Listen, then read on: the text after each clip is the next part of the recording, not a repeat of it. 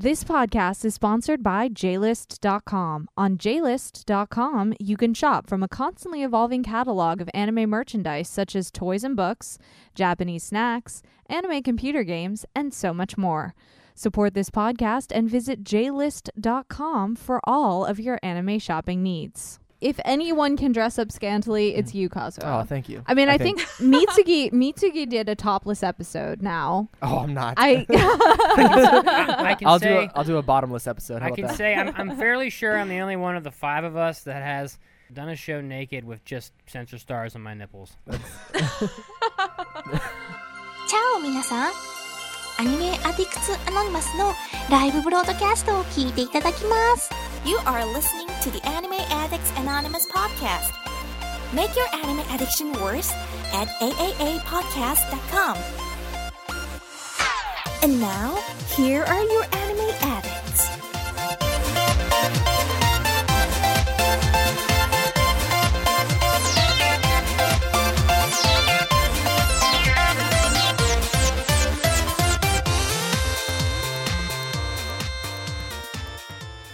Hello and welcome. Thank you for joining us for the 265th episode of the Anime Addicts Anonymous podcast.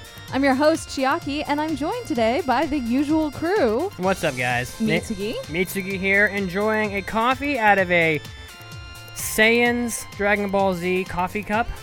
Wonderful. and Kazuo. Hello, everyone.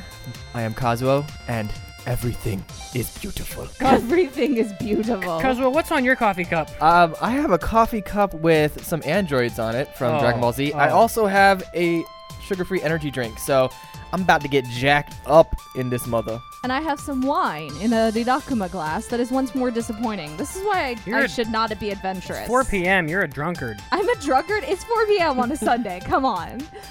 You can find us at AAA Podcast, iTunes, Facebook, Twitter at AAApodcast.com, YouTube.com forward slash C forward slash AAA Podcast, where we broadcast live Sundays at 4 p.m. EST or 9 p.m. GMT. But once more, if you can remember, AAApodcast.com, you can have links to all of those. As I said, we have the normal crew today, but it isn't just the normal crew. We have some special guests on the line with us The abnormal crew. the abnormal crew. We called in reinforcements. We are joined by Nina and Anton of Anime Cafe. Say hello, guys. Hello, everybody. And Anton is actually currently getting me coffee. Wow. That's right. So Put him in his place. He'll be back in a moment. I can't wait to see what kind of coffee cup you'll have. Probably just something generic and fancy. Oh, He's like just- that. That just won't do. He needs to get generic and fancy, but anime generic and, and fancy. Right? I mean, at home, I've got all my Disney mugs, and his just has leaves on it. Oh, Oh, well, leaves can be nice. leaves. Anton, say hello to everybody. What's going Leaves. on, everybody? You know, do you, do you like leaves, Anton? I do appreciate leaves. Um, you know, you can find me hanging out in the trees and everything like that. Would you It's say- just what I get up to? Would you say that leaves can be nice? Uh, leaves can be, they can be beautiful. They can be nice. They can well- be sensual. Everything. Sensual. What is your Mm. favorite kind of leaf? Are we are we talking about the red leaves of fall? The very Uh, see, green I'm leaves? colorblind, so I appreciate all forms of leaves. I don't pass Oh. judgment. oh. You are you are He doesn't discriminate. colorblind when it comes to leaves. Or just in general. In general. this this would be the moment where you plug the heck out of everything. Whoa. Everything. Whoa. Just plug everything. oh my. all right. All right, Nina, you want to start? Did you plug? How about you go? All right. Uh, if you want to find our podcast, it's Anime Cafe Podcast. We're on Twitter. It's twitter.com forward slash AC Podcast. Find us on Facebook, facebook.com forward slash Anime Cafe Podcast. You can find our website, animecafepodcast.com. Uh, you can follow me on Twitter. It's Mantwan Addison, M A N T W O N A T I S O N. If you want to hear me talk about weird stuff like being an ace attorney and just hanging out, you can follow me on Tumblr, same thing, Instagram, whatever. Are you Hit actually an attorney? Uh, I work as a attorney's assistant. Ah, okay. Yes, I- I'm a legal was assistant, curious. bound for law school. Mantuan Antoine getting it on with his pants on and his dance on. Yeah, What? Mantuan Antoine taking a scantron with his fly ass pants on. He's the Mantuan. He's the Mantuan.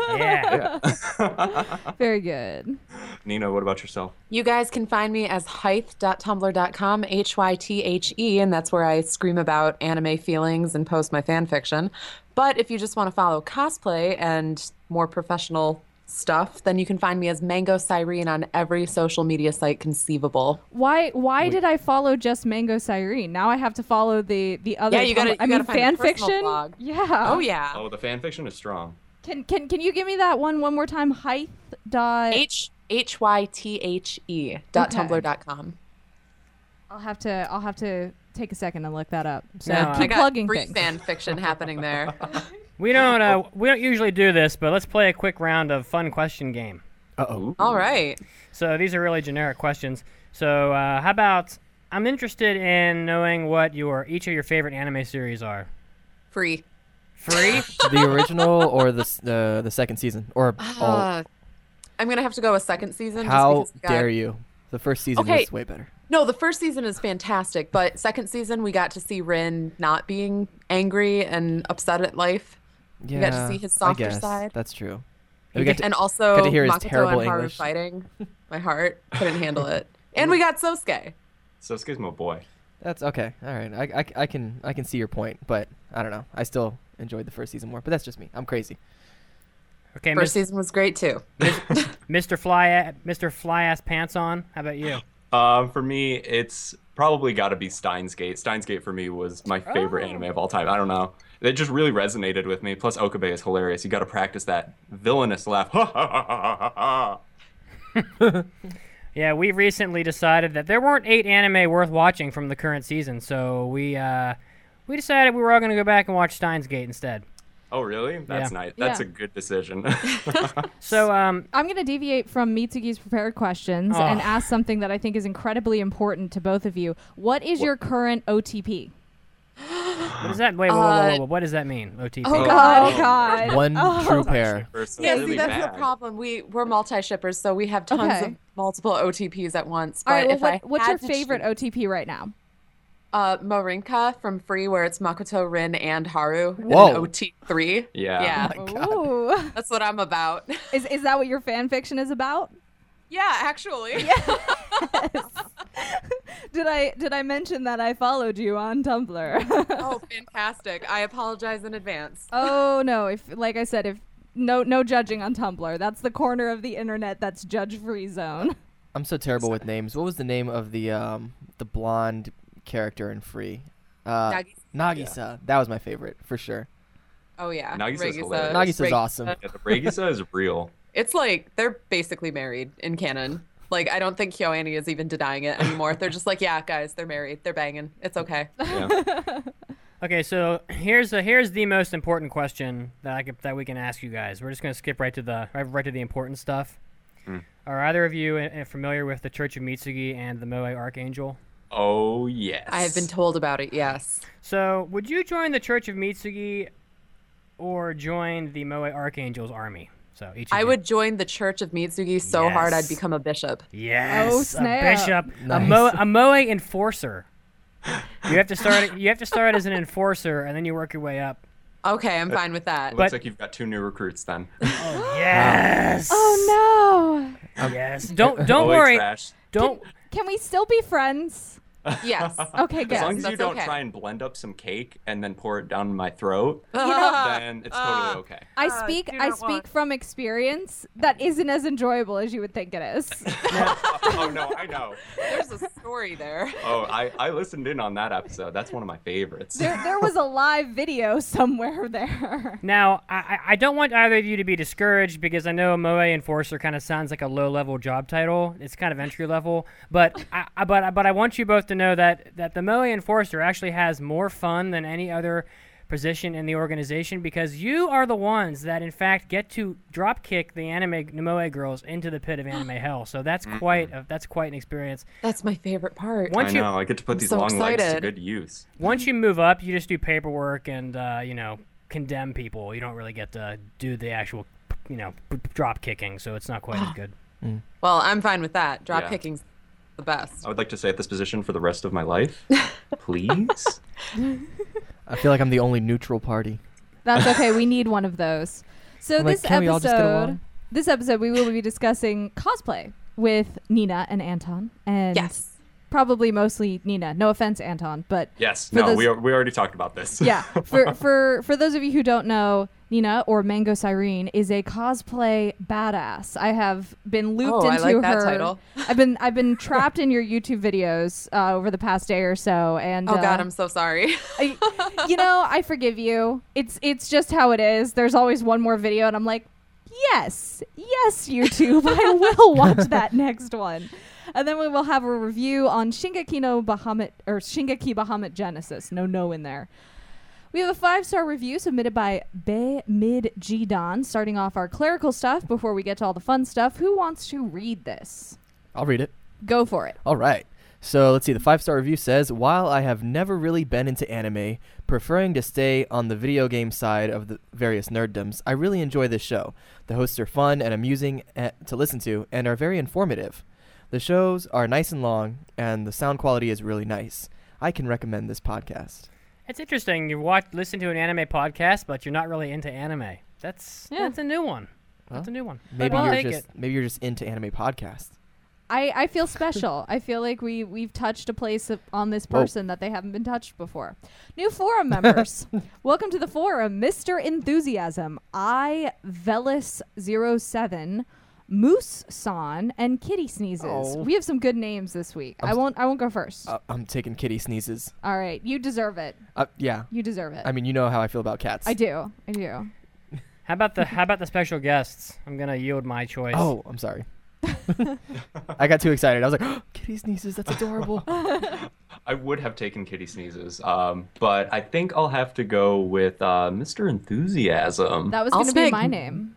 I'll snag Moose on because Moose was actually my nickname in middle school. Like I demanded What? that everyone call me Moose. as a Why? regular. Why? Because I, I mean, one that was my Invader Zim phase, and two, I just really liked that oh. animal in particular. so I don't know. You're like It was- insanely violent and jacked up with with testosterone.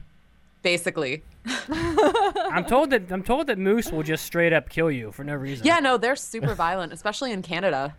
They're like the most Oh. violent aspect of Canada. Yeah. the only violent. the only violent aspect, yes.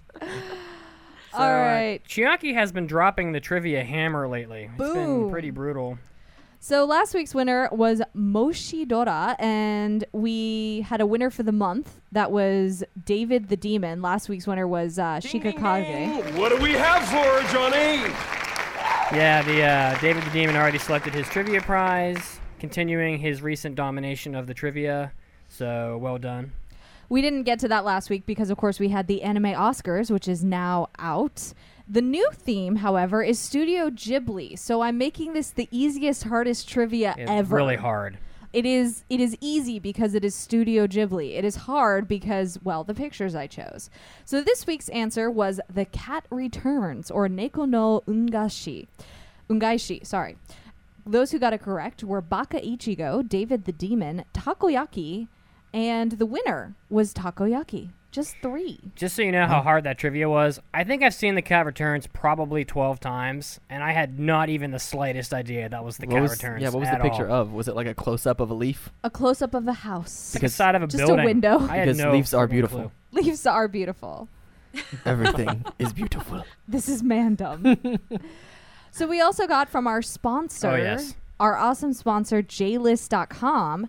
We got our monthly snack subscription this week. So you can go to www.jlist.com forward slash product forward slash snack sub one if you want to look into the snack subscription. And every month, JList sends you a box from Japan of awesome snacks. And this month, this month might have been one of my favorites. It was pretty good. I It was feel like I pretty say that every month, Yeah. but there was some good stuff this month. So we got some here on, here on the table.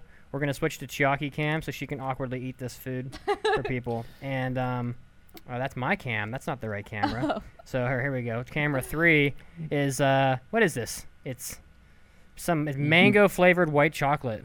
Melon, Hey, melon. rep- Mango, melon flavored white chocolate, and they actually Melon. look like melon. So, They do. So So they come gonna, individually wrapped because I want to I want to demonstrate Japan's love for packaging. yeah, Here's the outer box. Yes, the That's box. sealed with tape. yeah, In the box. In the box we Is a have bag. a a bag. plastic bag. Yeah, In the bag we Is it have the- the candies Yes. individually wrapped. Every single one of them is individually wrapped inside a wrapper that's inside a box. So yeah, it's really little.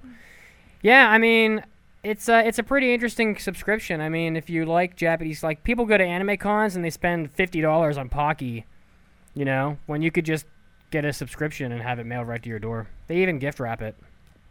Pretty cool. So um, yeah, jlist.com forward slash product forward slash snack sub one. So that, yeah, it's pretty fun. You okay there, Chiaki? Should- We're These are off, really good. we're off Chiaki Cam. I think we've subjected her to enough embarrassment. You can't embarrass me. You heard you heard Comrade Chiaki accident. Or acc- accident. That was an accident. Yeah, it was also an That's a accident. mistake. And here comes the mailbag drop. It's time for an almighty anime mailbag. Anime. Anime. Anime. Mailbag, bag, bag, bag.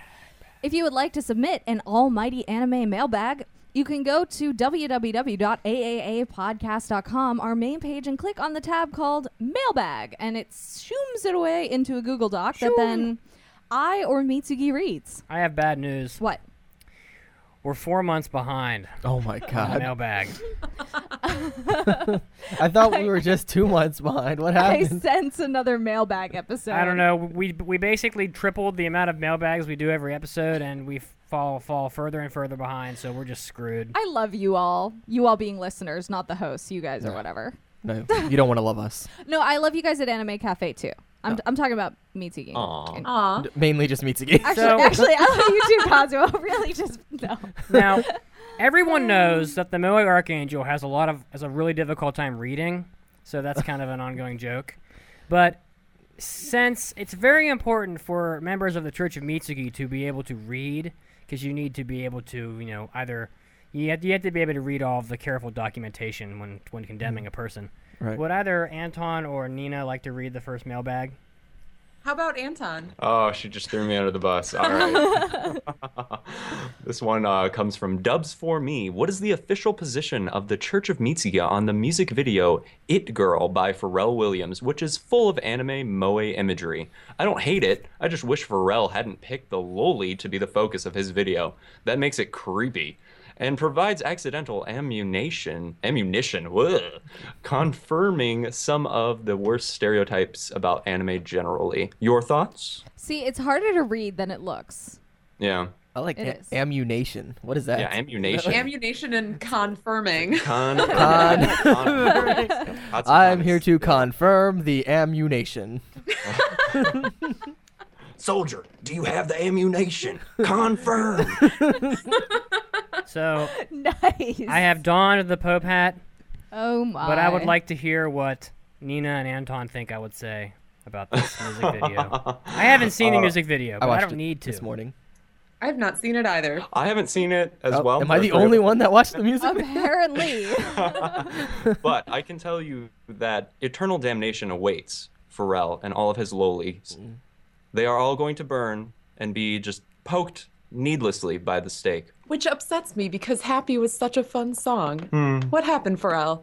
What happened? How the mighty have fallen. I think there is a bright future for you in the Church of Mitsugi. the Pope hath spoken. Yes. Next mailbag. Who wants to read it? I think I will read it. Go.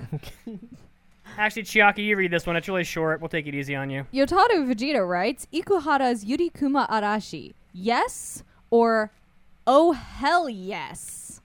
That's not. Those aren't fair o- options. My uh my answer is Kumashock. My answer is Shabada. Shabada Uh, my answer is it looks like the stuff that your people look at and go, "Wow, it really is porn." Preach. Preach, good sir. What do you guys think? Uh, I'm very, I'm of the same mind as you. Like a lot of times, we have this very opinionated feel towards stuff like that, where it's just like, yeah, no, I'm not yeah, even yeah. gonna, Do not want. Thanks, but no thanks. gonna pass.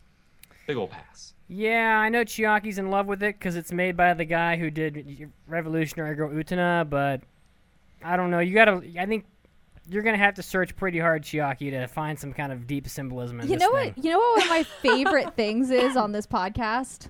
I have no idea. Me? When you oh. tell me my opinions, that is the oh. best. That's my job, don't you know? There's actually a thread on the forums that I've I've been started to catalog episode by episode my theories on the show and its symbolism and what things could mean and whatnot. So, and Oh an my impression God. next week. All right, so the next one is by Sake Saki said, and they say, when you reviewed Gekkan Shoujo Nozaki-kun, you guys talked about not knowing if a comedy could get a higher score than a four out of five. We did give that a four out of five, right? Uh, yes. Yes. I'm Yeah. guessing. I was wondering if you felt hybrid series like Clannad, the first season at least, where there was drama but also a comedy, counted as a higher rated show. In other words, does is there like a ceiling, a glass ceiling on comedy? Well, that's what we kind of talked about in that episode. I think I think what Sake Saki is asking is that if a show is not a pure comedy, but it has these other genres or other elements mixed in alongside the comedy, can it be elevated beyond kind of that comedy glass ceiling?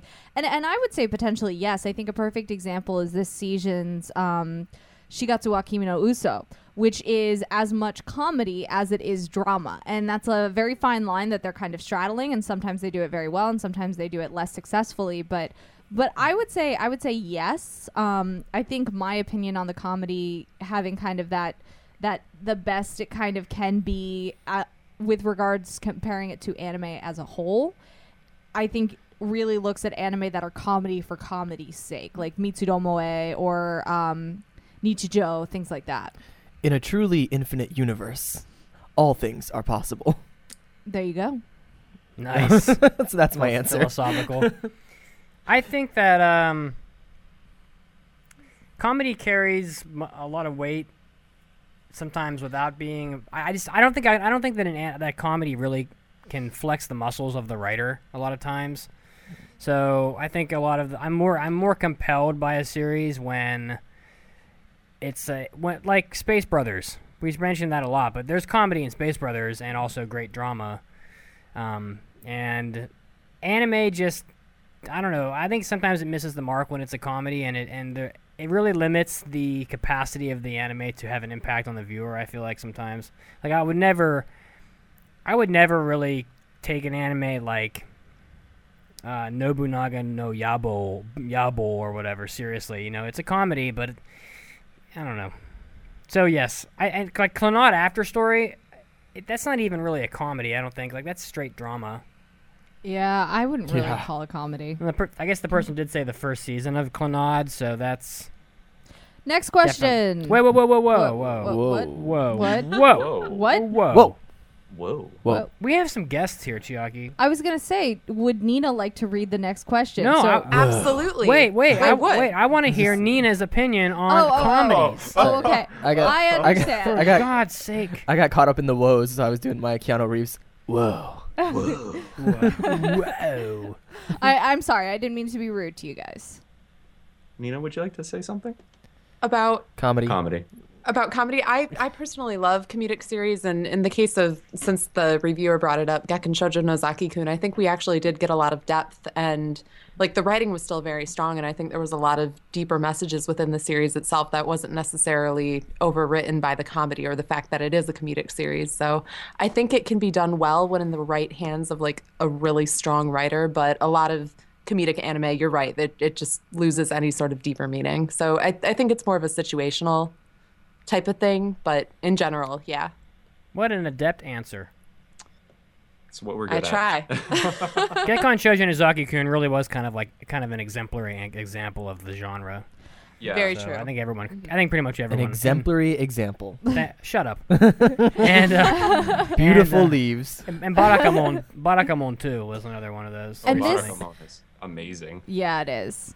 And this is why, everyone, in between episodes of the Anime Addicts Anonymous podcast, you should also listen to Anime Cafe. Opinions like these. Thank you. You're welcome. Okay, here comes a cram question.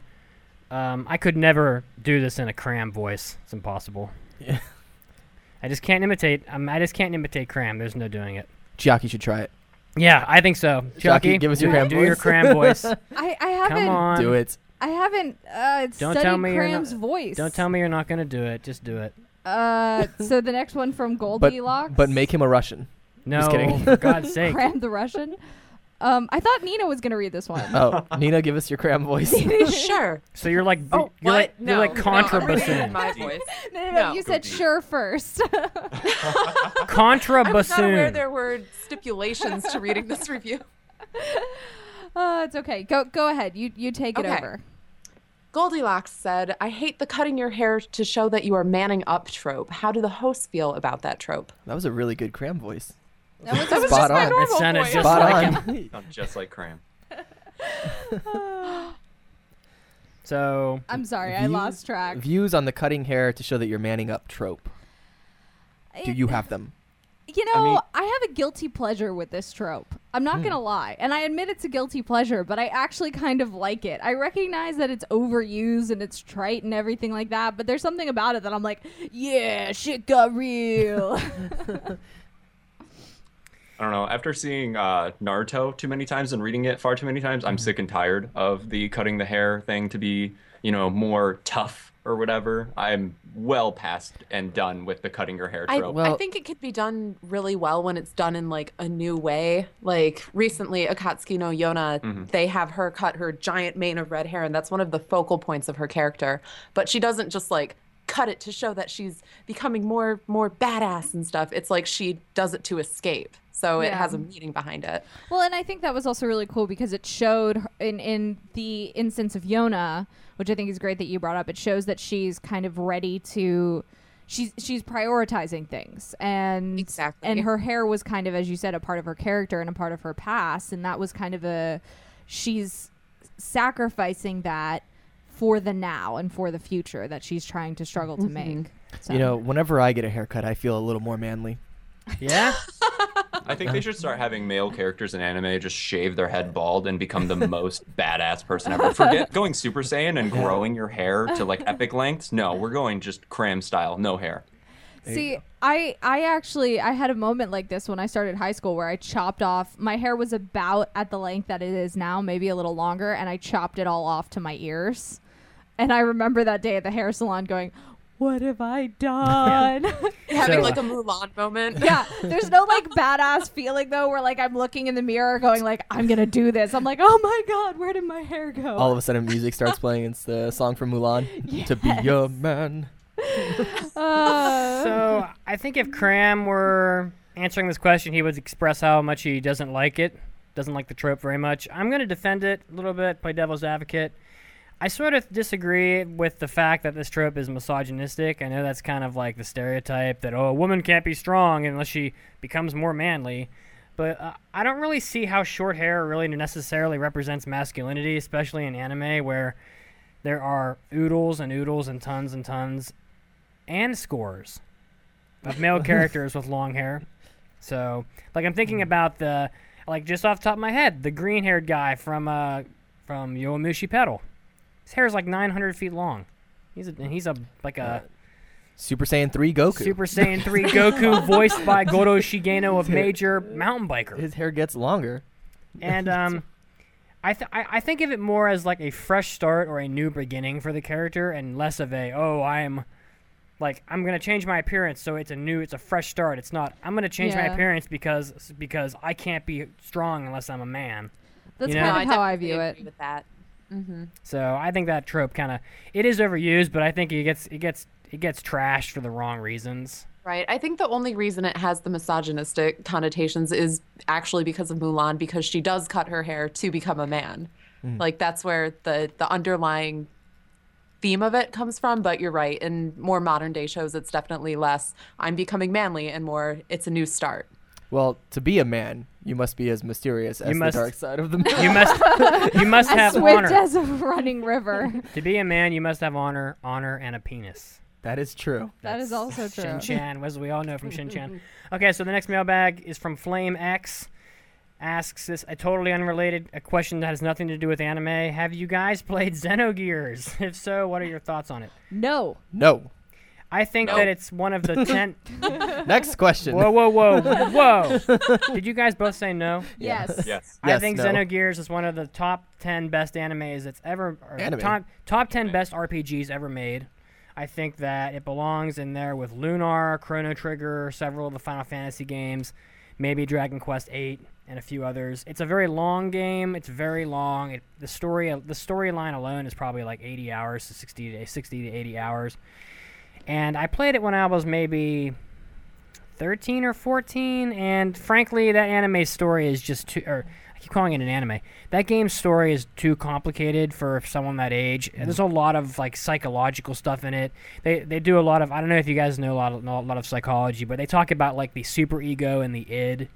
Um, a lot, and like I, when I was 14, I'm like, what the hell is it? What the hell is an id? I don't know what the hell that is. So like, going back, I might really uh, understand more about the story, but that's a great that's a great RPG from the PlayStation 1 era. So, Last um, question. Who wants to read it? I'll read it. Go for it. Okay. Another Flame X question. Is there any J-pop or J-rock artist slash band you wish to see live here in the states? Baby metal. Baby metal for days. Baby metal.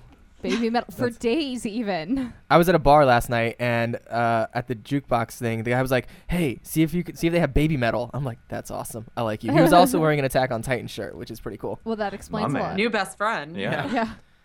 I, you know, it's not a J-pop or J-rock artist, but I'm just gonna say it anyway. Joe Hisaishi. oh I my want to go god, to a concert. Oh yeah. I want to oh go my to a goodness. symphony, a Ghibli symphony. I would I pay. would die. I would just. I would be a weeping mess the entire time. Right? I'm gonna pull up my Pandora right now so I can see what Yeah. stations I have on here that are anime. I would pl- I would pay um, probably any sum to go see Joe Hisaishi. Mm-hmm. I mean, yeah, I would. I would pay more than like it would cost to go see Wicked. I would pay more than it would cost to see the producers again. Okay, so the first thing that came up is Asian Kung Fu Generation. Oh, they're They're pretty good, my- my- yep. Uh, oh, Inoue Joe, he's really good.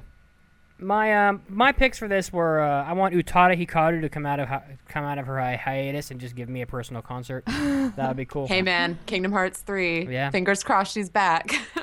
Except when I was riding, last time I was riding in a car with a Japanese person in Japan and they were playing Utada on their radio, I was like, "Do you?" I was asking them, "Do you know the uh, the anime um, Simple and Clean or the song Simple and Clean?" And they had no idea.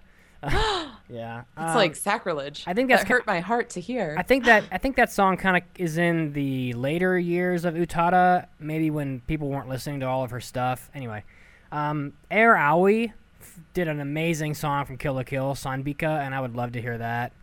And uh, of course, Nana, Mi- Nana Mizuki was someone I couldn't see when, when I was in Japan, so I, I'd like I'd, like- I'd like to see her live. I go see Kalafina again.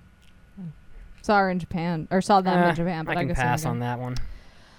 One more quick announcement before we end this ungodly long clerical section. This Um, hasn't been clerical section ended like 25 minutes ago. okay. fair You're enough. crazy. You're You cray. crazy. This whole podcast is clerical. it is everything. there's there's no th- we lied about that review and main topic we're just gonna do this the whole time um, no we're pleased to announce again that we will be attending the florida anime experience convention year five in orlando florida and this year's convention's theme is Evangelion, with all the main voice actors for Asuka, Shinji, Rei, and Mari in attendance. Of course, these are the English voice actors, but mm-hmm. if you are an Eva fan, this is a really great opportunity to meet these voice actors all in one place, one stop shopping, get your autographs, and say hello. Can, can I just say real quick that the woman who voice acts Rei Ayanami is really, really hot. We know what uh, Of- Mitsugi's of looking course. forward And there is going, there will be an interview. If, if we don't get an interview with this woman, I will be so unhappy. I'll do the interview.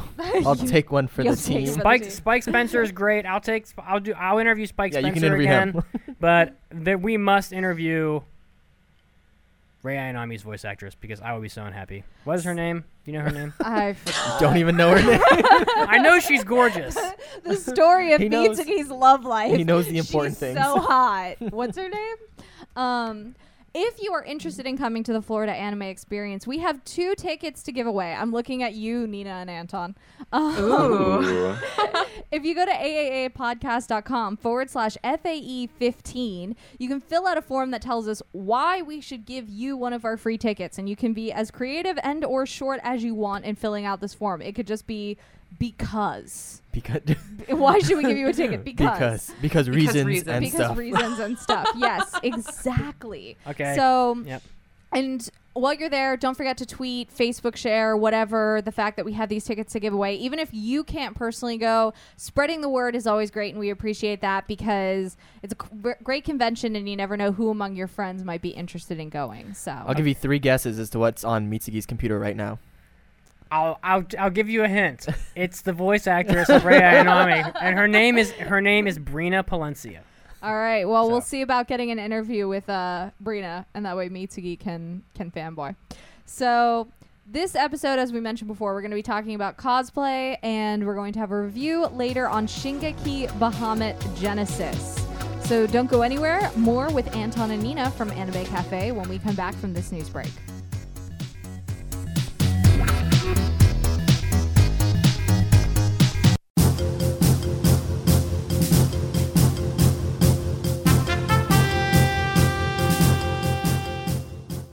Hey, all you anime addicts, this is Chiaki, and this is your anime news break. First up, for those of you who can't get enough of Magical Boys, you may already be excited for the Blu ray release of Cute High Earth Defense Club on March 18th in Japan. The Blu ray is retailing for 6,800 yen, about 57 US dollars, and the DVD is retailing for 5,800 yen, or just under 50 US dollars. Well, if you are going to be purchasing either the Blu ray or DVD from Animate, you will also be getting a muffler towel featuring the boys and the wombat in the bath. So, if buying Blu ray or DVDs of Cute High Earth Defense Club Love was anywhere on your radar, it might be a good time so you can get this limited edition towel. Now, if Cute Magical Boys isn't quite your speed, maybe you prefer Hello Kitty. And if you are a hardcore Hello Kitty lover, there might be one place that you are just missing the perfect Hello Kitty memorabilia. What am I talking about? I am talking about your toilet. Yes, you heard me right, your toilet. And Hello Kitty has made a new toilet seat cover that includes a bidet and a warmer. The prototype is currently being displayed at Sanrio's Tokyo headquarters. Now, there's no information about when or if it will even be for sale, but for you hardcore Hello Kitty fans, there's hope that Hello Kitty will be staring up at you from your toilet seat. For you manga readers, there is some good news from Kodansha. Kodansha and Tokyo based marketing company Digital Garage has recently announced that the companies will be entering a joint venture for web manga distribution in North America. It's going to use Kodansha's San Francisco based affiliate company, Kodansha Advanced Media LLC, to bring manga content to North American readers via websites and smartphone apps. The digital content will also be used to promote print media rele- releases from Kodansha USA. What titles will be released and when services will be available remains unknown, but this could be a new opportunity for you to get manga faster and hopefully cheaper. Finally, if you have 5 minutes and 20 seconds of your day to devote to anime, which let's face it, we all know you do, there's a new anime short out there that is probably worth your time. Ayashi Productions spin off studio in Miyagi, which was one of the prefectures hit hardest by the 2011 Tohoku earthquake, has produced an anime short to thank people for their help during the prefecture's reconstruction, as well as prevent victims' memories from fading away. The story follows a pair of 16 year old high school students who live through the disaster and the aftermath. June Agatsuma's father is a doctor and she worries about the future. Kunpei Sato's father is a fisherman, and it was decided that the boy will succeed his father in the job. Their lives are suddenly disrupted when the earthquake and tsunami hit their area. The two determine their futures as the Miyagi Prefecture recovers in the wake of the disaster. If you're interested in watching, the anime will be airing on BS11 Channel's news program Onze on March 8th at 6 p.m. This was Chiaki, and this was your anime news break. Don't go anywhere because we'll be back to the show soon. Chiaki, what's that? Mitsugi, what what are you doing looking at my computer screen? Get out of here. Was that a. No. I, I think it was. No, it wasn't. Come on, Chiaki. We've all played a hentai game before. It's nothing to be ashamed. Will you just get out of here? Okay, I will. Thank you. If you tell me where you got it. Really, Mitsugi? Yeah, you know, I bought hentai games before in Akihabara, but They're all in Japanese. I can barely get halfway through them before I get frustrated and have to quit. I can't understand a word that's on the screen. Well, maybe you should study more. Plus, that one looks really high quality. I mean, look at all the artwork on her. I'm uh, looking at my computer screen again. fine, but you get my point. All right, if it makes you go away, I got it off jlist.com. JList.com? Don't they just have figures and bentos and stuff? Well, yeah, but they also have some more adult things too. They have a huge library of English translated visual novels, and yeah, not all of them are adult. Some are like Steins Gate, and they're always bringing out more. But if you're into the adult stuff, they also have some other things that, well, may help you enjoy those visual novels. Whoa, I'll have to check it out now. Great. Go to jlist.com and look at all the adult things you want on your computer because mine is busy, so if you'll excuse me. Right. Don't worry, I won't bother you again. I'll be too busy looking at JList.com. Hi there, this is Vic Mignogna, the voice of Edward Elric and Tamaki Suo and lots of fun guys. And I am, yes, I have to admit it, I'm a total anime addict.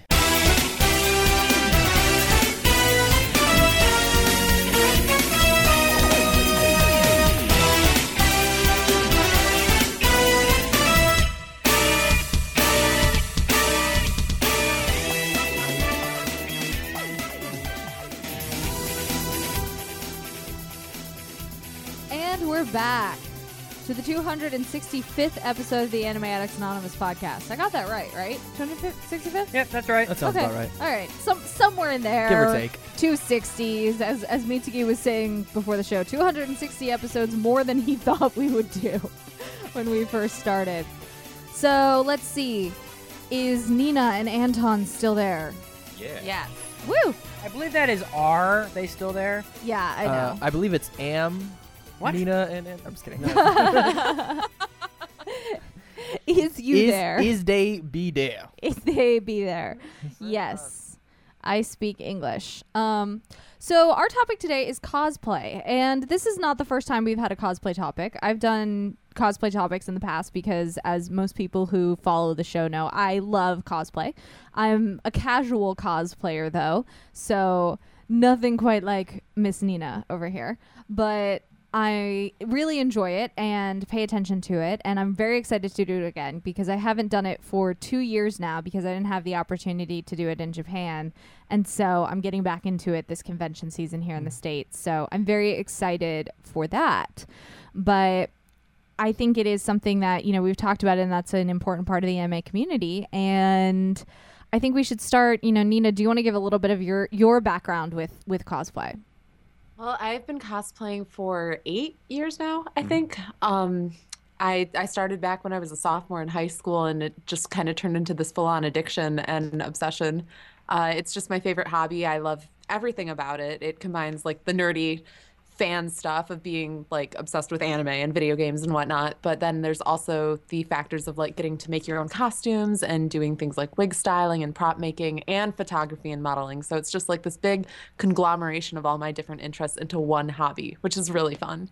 So what got you into cosplay? I know for me, like I went to a convention and I saw other people doing it, and that was literally what got me into cosplay. It was like that aha moment of, "What do you mean I can dress up as my favorite characters?" Oh, yeah. um, I actually, let me think. I I was going to the book release of the seventh Harry Potter book, and at the last minute, like literally the day before, I was like, wait, what if I dressed up as Hermione?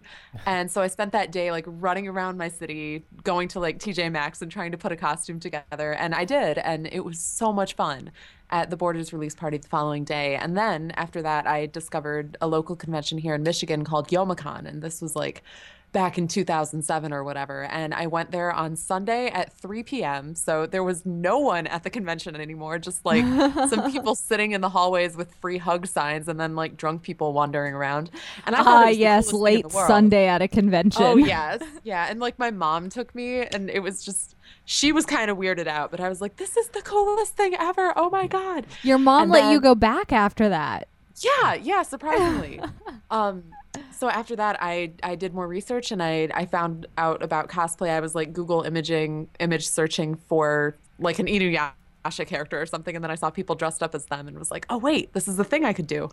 And from then on, it just spiraled out of control.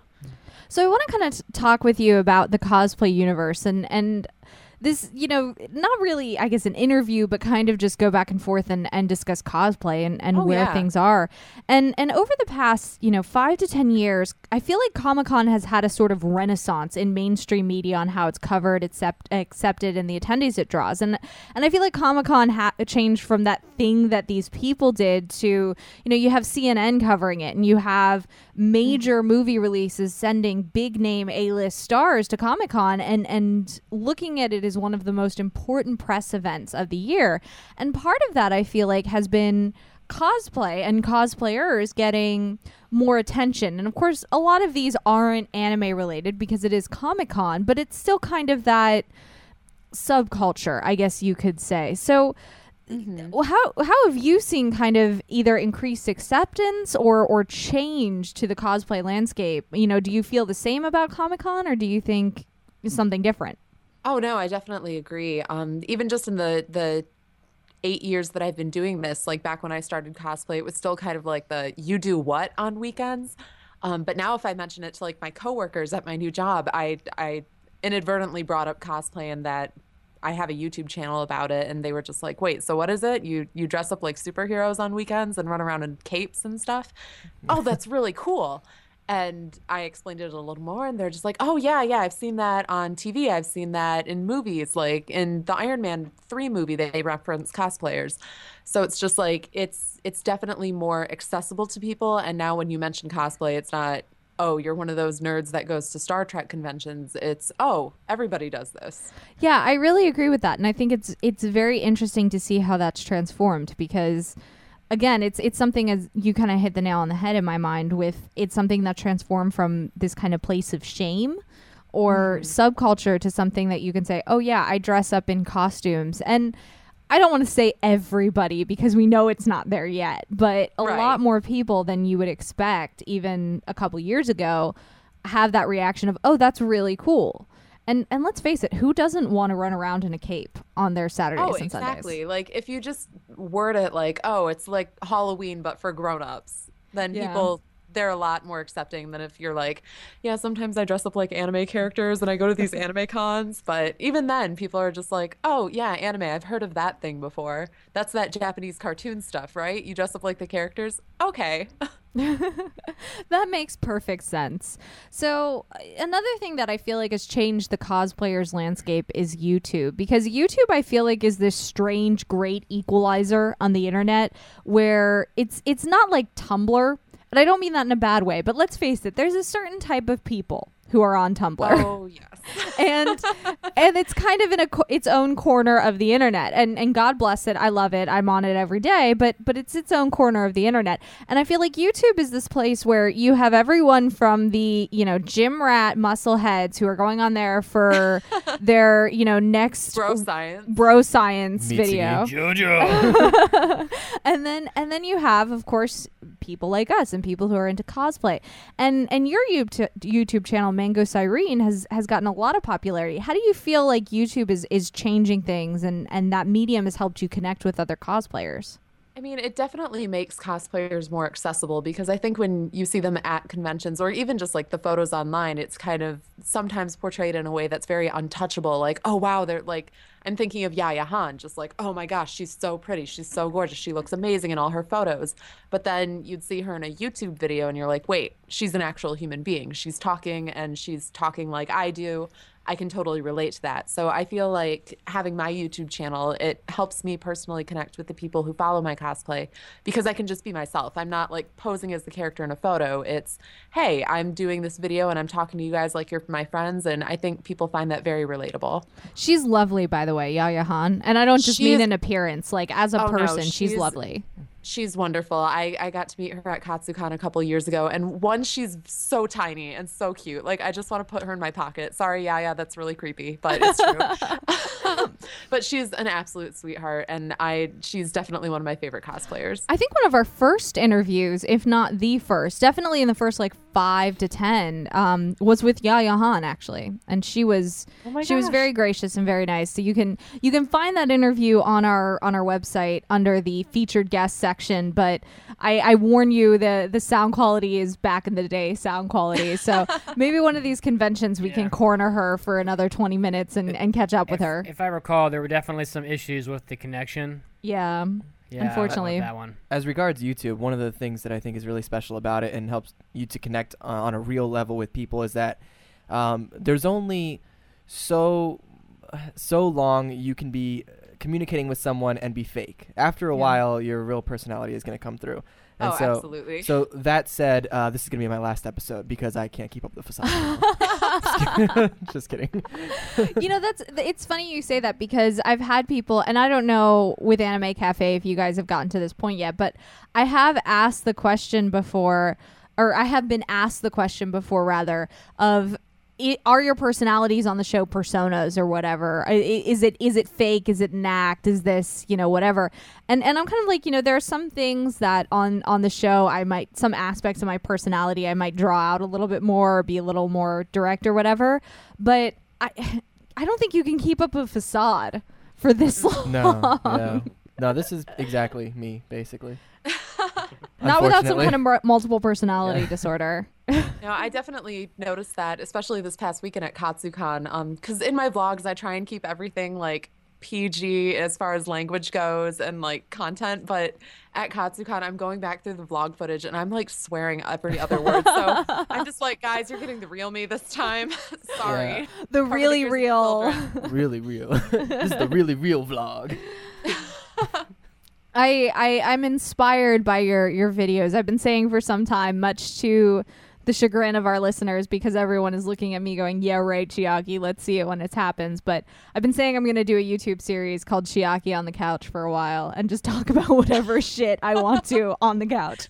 That'd be So amazing. We'll see. We'll see if that happens. But I, I think it's interesting that you brought up kind of how how cosplayers are real people because one of the things that I always have this moment of when I'm looking at at cosplay is is I look at other people's cosplay and I go, oh my god, he she is so pretty, and they they look fake and i don't mean that in a negative way but in in a positive way of they are so perfect to the character that they just seem to embody them 100%. And and one of the things that I think it comes out too eh, with that is how characters are designed. And what I mean is is the discrepancies in men's and wom- women's costumes and therefore cosplay and the way characters oh, are designed and things like that. And and what do you think does a problem exist in your mind or this is is the sexualization of cosplayers or whatnot blown out of proportion? I mean, it's not so much the cosplayers that are the problem, like at all. It's it's the way female characters are designed specifically in both like Eastern and Western media. Like you see this in anime, you see this in comic books. It's how the female characters are designed. And what we as cosplayers run into is like we really want to portray this character. We really love her. We really love everything about them. We want to make that outfit, but it happens to be more scantily clad. So then it becomes an issue of like, oh, is the cosplayer just doing it to do a sexy outfit? Is she just doing it for attention, just just to be sexualized?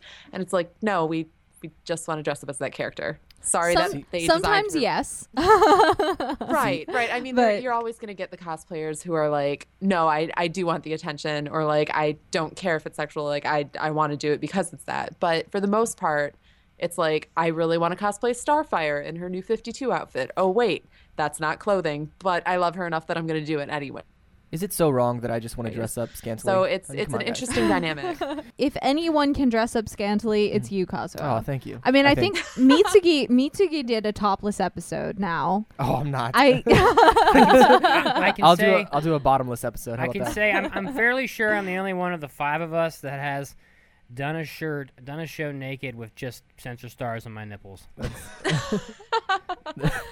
Oh yes, and and the funny thing is, is that he's not he's not kidding. Yeah. Yeah, I think I think sexualization in in anime and in kind of as you were saying, it, it, it extends beyond anime into other things such as comics or video games or whatnot. I think it's an interesting topic, and especially because I hate to dredge up muck, but but just for a quick reference, you know, you had the whole GamerGate thing and everything like that, Oh, and yeah. so Oh God. this well i was just i'm just using it as an example of there there is some tensions i think that are that are starting to to boil up about you know men and and women and how they're treated in these subcultures. And i think cosplay is an interesting kind of of middle ground because more often than not you don't see the men as sexualized as the women are. And that's and that's my personal opinion. And as i've said before that's one of the reasons why i love free is because free is a show that says all right we're going to do the same thing to guys that we've been doing to girls for a long time and make them wet in spandex Oh, I'm but then. I think Free is a really good example of it because they don't do it in like an overtly sexual way. Like you're not getting like the equivalent of panty shots with them. It's just like That would be no, they're male hilarious. athletes. We're going to show their muscles and do it in a way that's like still respectful to the character. And it's like if female fan service was the same way, that would be awesome. I'd be totally gung ho for it. But the fact is that female fan service is usually in very, very, very sexual manner, and like it's not just we're appreciating their body. It's it's gross. yeah it simply. now I'm just thinking of ways that they could have like you know like the equivalents of a cleavage shot on in on a male character. Like, what would that be? right. you know guys, and- guys, and- guys, it's okay. me- It's okay. She might she might look seven, but she's actually she's actually eighteen, so it's really okay. Seriously. Oh. I, to answer your question, Kazuo and Nina, tell me if you agree with this. The equivalent of a cleavage shot is those lines that a get uh, that a guy can get The hip right lines. The, the hip, hip lines. lines, The hip lines. yes. Went right above his shorts and below like his shirt. right. Like if that comes, oh The V, god, yeah. those are nice. Um, So anyway, so distraction. Cosplay. So cosplay. It, one of the videos that I watched, well, and I was sucked into the black hole of the uh, M- Mango Sirene YouTube channel was the Can It is You a dark place. It is a dark place, and I am sorry. Y- you know, I'm happy to be in your dark place. What are you guys talking about? Get your heads out of the gutter. Um, was the Can You cosplay video, and I enjoyed that video, and I think it's worth a watch because I think um, body issues or insecurities is something that holds a lot of people back when it comes to cosplay. I know it's held me back when it's come to cosplay. There, there are a lot of cosplay that I've looked at and I went, I'm not skinny enough to wear that. And and I'm not shunning people who maybe my weight or heavier and do wear wear that, but it's just for me and my personal insecurities. I'm like I I can't walk around a con in a bikini. I'm Yeah. just not confident enough with my body to do that. And if you are more kudos kudos to you.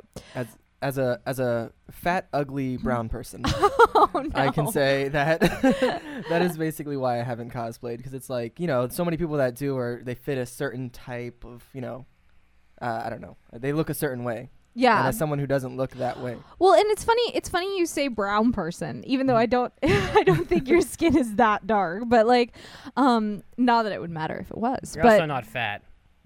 But um, I one of the things that you had mentioned Hey, too, I'm ugly Nina, was notice quote how nobody corrected that. They're like, well, you're not that brown and you're not that fat. Anyways, Sorry, I missed that first one. But um, one of the things I thought that was interesting in your video too, Nina, was that you mentioned, you know, I'm too, and you had that blank space that you were filling in with you heard, and, and one of them was black. I'm too black, or I'm too dark skinned, or whatever yeah. the case may be, and. I, I loved I think it was I, don't- I don't know if you've seen it but February is Black History Month and I think it was Anime News Network was doing a, a black cosplayers feature where every day or whatever or yeah, every um, week a, a few cosplayers I follow. There's a few cosplayers I follow that are participating in it, but uh, I think it was Princess Mentality cosplay who really got the ball rolling on the. Um, it was like 28 days of black cosplay for the month of February, and I I think it's been awesome. It's just promoting that side of the cosplay community. I I love seeing all of it all over my newsfeed. It's really exciting. Yeah, I, I think it's I think it's great, but for those who do put themselves out there, I feel like they oftentimes face attacks or or Oh yeah. trolls. Mm-hmm. And you know, where do you think this comes from in the geek communities that engage in or take part in cosplay or are surrounded by cosplay? And have you ever faced it and how do you think it can be prevented? I mean, in terms of race specifically, I haven't really experienced it being a privileged white girl, but um, I've I've seen the most ridiculous arguments against people of different races cosplaying. Like I when I posted that video, there was a huge like debacle in the comments when someone was saying like, "Well, think of how Naruto would feel if a black person dressed up as him." And I'm like, What? "Are you serious right now?" Like Naruto is not a real person. Naruto is a fictional character. And you know what it what? does not matter. You know what I would I would say if Naruto was real, he probably would think it's awesome. Mm-hmm. Exactly. That's actually exactly what I said. I'm like, if you know anything about Naruto, he'd think anyone dressing up as him is the coolest thing. He would go nuts over it, regardless of what they looked like. He'd just be like, "You like me enough to do that? Awesome, dattebayo." But the the fact that someone has that mentality and it's it's really pervasive within the cosplay community, and it comes down to if you don't like the character, you shouldn't dress up as them because it's not doing them justice. And I'm like, these characters, they're they're they do not exist. Their feelings do not matter compared to that of real people, and it's just something that some some fans out there can't wrap their mind around. And I mean, be, doing something that's really good for the character, like accurate to them and portraying them in a way that's really cool, awesome, great. But when it comes down to it, it's about making yourself happy with this hobby and portraying the characters you want to portray. And no one should be prevented from doing that because of their appearance. That's just, that's a little too back in the day. It's 2015 and it's time to get over that. See, where I think it comes from, and and you kind of hit on something that I wanted to to discuss was these two kind of schools of cosplay in my mind. And one school is this, you know, cosplay the characters you want and have fun doing it. And it doesn't matter if you're what color skin you are, what color hair you have, you know, whatever. Just enjoy yourself doing it. Whereas the other school is is very strict about be true to the characters and cosplay characters that you look like and you can really honor the exactness of the character with your cosplay. I don't like that school because I don't look like any anime and and I think I think the place it comes from, and I don't know if if you kind of know this, Nina, is it, it, I think it comes from Japan actually, because a mindset of the Japanese cosplayers is that you shouldn't cosplay unless you can look almost identical to the character. I don't I don't know if you've heard that before, but that's that's the impression I've got from from being in Japan. I would definitely believe that. I've had a few friends who've lived over in Japan for various reasons, and that they would be telling me about how the convention scene is over there, and that was definitely one of the things that they brought up. So I can see how that sort of seeps into the Western culture of cosplay, and I can't say it's something I agree with. No. You know, I, I generally agree. Also, my only my only qualm is is there are times where I look at somebody and I'm like, you should have a little more fabric on you. That- Right, That's just right. my I mean- personal opinion. But there are times that I see someone, I'm like, just instead of a string, more like a strip. Let's More like a rope. I mean, there, it, it comes down to what I'm like personally comfortable seeing with other people's bodies. Like, no matter what the person looks like, no matter what their weight or level of fitness is, if they're like in just strings and ribbon, like there was this one um character a couple years back where she was literally just covered in black ribbon. Like that's it. And people would cosplay her at conventions, and I'd just look at that, and they'd be tiny, skinny girls, and I'd be like, "No, go back to your room and put on a coat, sweetie. You must be so cold." I, I look back at the first cosplay I ever did, and, and it wasn't even a cosplay. It was just something I threw together, and I'm just like, I, I, I was I was very young and very foolish, and and showed way too much skin. And let's revise this mentally with myself. But Right. But then but then I I take a step back and I'm like, okay, I personally wouldn't be comfortable wearing that, but if they are wearing it and they feel great and they are rocking it in their head, awesome. More power to them. And as long as they're like not breaking any decency laws, okay. yeah, so at the uh, next convention, I will be wearing string, okay, awesome. okay. Awesome. Looking forward to it, man. lots and lots of string. You heard it. Ev- you heard it here, everyone. If you want to cosplay Kazuo, just wear string. um, while we're on the subject of, of bodies and whatnot, anyone who watches your YouTube videos can see that you are quite trim yourself. Um, and as you already mentioned, you are of the privileged white girl variety, which I am also. Um, but I saw a picture that involved some serious ab muscles. I think it was your Starfire cosplay. Um, Yes. and and and I'm there might have been some contouring. I don't I don't want to take like diminish your your hard work but but you know whatever the case may be. Kudos and jealousy. So do you do anything in particular to lose or maintain weight or do you consider um, your own opinion appearance because of your being involved in cosplay? Do you think about it when you're in your day-to-day life and your choices and whatnot? I mean, definitely like cosplay is what motivated me to actually start becoming more fit and working out in general. Um, I used to think I hated it. And then I got to college and was like, wait, I love running. Wait, lifting weights is awesome. Um, and I got into it because of that. And it, it kind of became like a mutual interest. Like it was because of cosplay, but also because I just enjoy exercise and fitness in general. So, let me ask you: Have you ever considered sitting on the couch and eating Cheetos? Because that too is awesome. Just saying, We there can't- are other options. See, Anton and I both have like really strict diets. Like I have to follow. um, I mean, I have sat on the couch and eaten sweet potato chips before, Yeah, and that's same. pretty awesome. Um, but yeah, it's it's it's something that I do because of cosplay, but I also would do it even if I wasn't involved in cosplay. right Um, it's about being it's healthy so much like trying to lose weight or maintain weight. It, it's just like I like a healthier lives, lifestyle. If I don't work out one day, then I feel really gross and just unhappy in general. Um, so that that's usually good motivation. how do I get like that? Because I really need some of that medicine. Um, I I have a ton of fitness fitness information on, my personal Tumblr, which you said you followed. Um, but I have a giant FAQ with a bunch of information about like how to get started with fitness and whatnot. But generally, um, I I would say it's cleaning up diet, like cut out those Cheetos and get rid of the junk food if at all possible. Um, and then just like eating cleaner, eating healthier, try and go for more natural, less chemically processed foods. And then also just moving, like find a physical activity that you enjoy. It doesn't have to be weightlifting or going to the gym or running on the treadmill. It can be something like playing soccer or swimming as like free. Um, I feel like this is If an you're really- intervention for me. I'm like, all right, fine, fine, jeez. yeah, I know. I'm if sitting here and I'm you're like, really into Yowamushi Pedal, take up cycling. Like, give it a try. Pick up a bike and see if you can. I don't think that's how you ride a bicycle. Don't You try and do what the they bike do, but and then run. or like if you really like Kuroko no Basket, try playing basketball. Like you might really enjoy it. Or um, my friend Courtney, she brought up like she started doing martial arts and stuff because of Avatar: The Last Airbender. She she wanted to learn how to replicate some of those moves for cosplay, and she found she really liked it. So she started doing things like Tai Chi, and it's just finding something that you enjoy. It doesn't have to be weightlifting if you don't want to. Like You you, know- don't have to go to the gym. you know that's one of those things that that I wish more people would get on the bandwagon for because you know I I, I joke about fitness and whatnot. And and I'll be honest I hate I hate the gym. I really do. Like like there mm-hmm. there's my honest confession about it is that there's nothing about it that I like. But I'll go through cycles of every couple months I'll look at myself and I'm like okay I'm kind of at the top of the weight that I feel comfortable being and it's time to get my ass in the gym and clean up my diet and whatnot.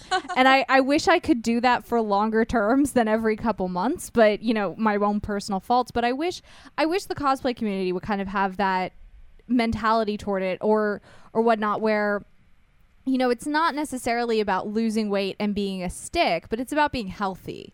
And and I think that's and something I, I, I definitely agree. I I hear so many of my friends too who are just like, oh, I'm getting too fat. I can't do this cosplay, or like I need to start starving myself before the next convention so I can look good in my cosplay. And I just want to take them, wrap them in a blanket, and be like, no, honey, that's no, don't, please, take care of yourself.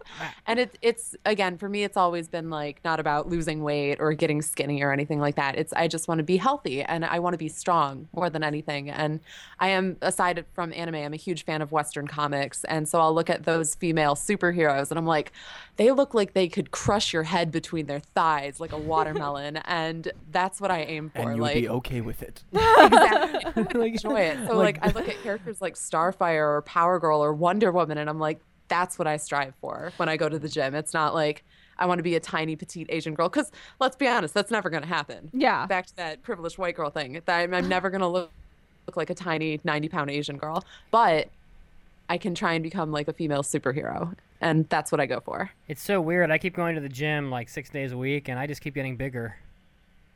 Well, you also eat a ton. Getting more Mara. getting more, getting more swole.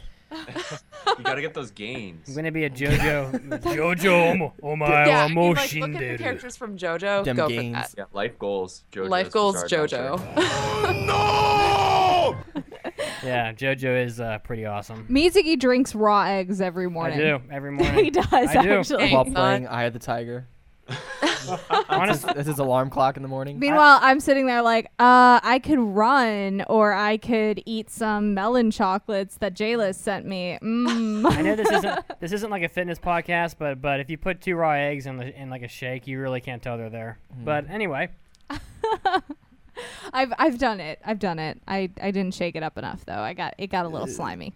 You forgot to crack the eggs first. you know, fatal errors.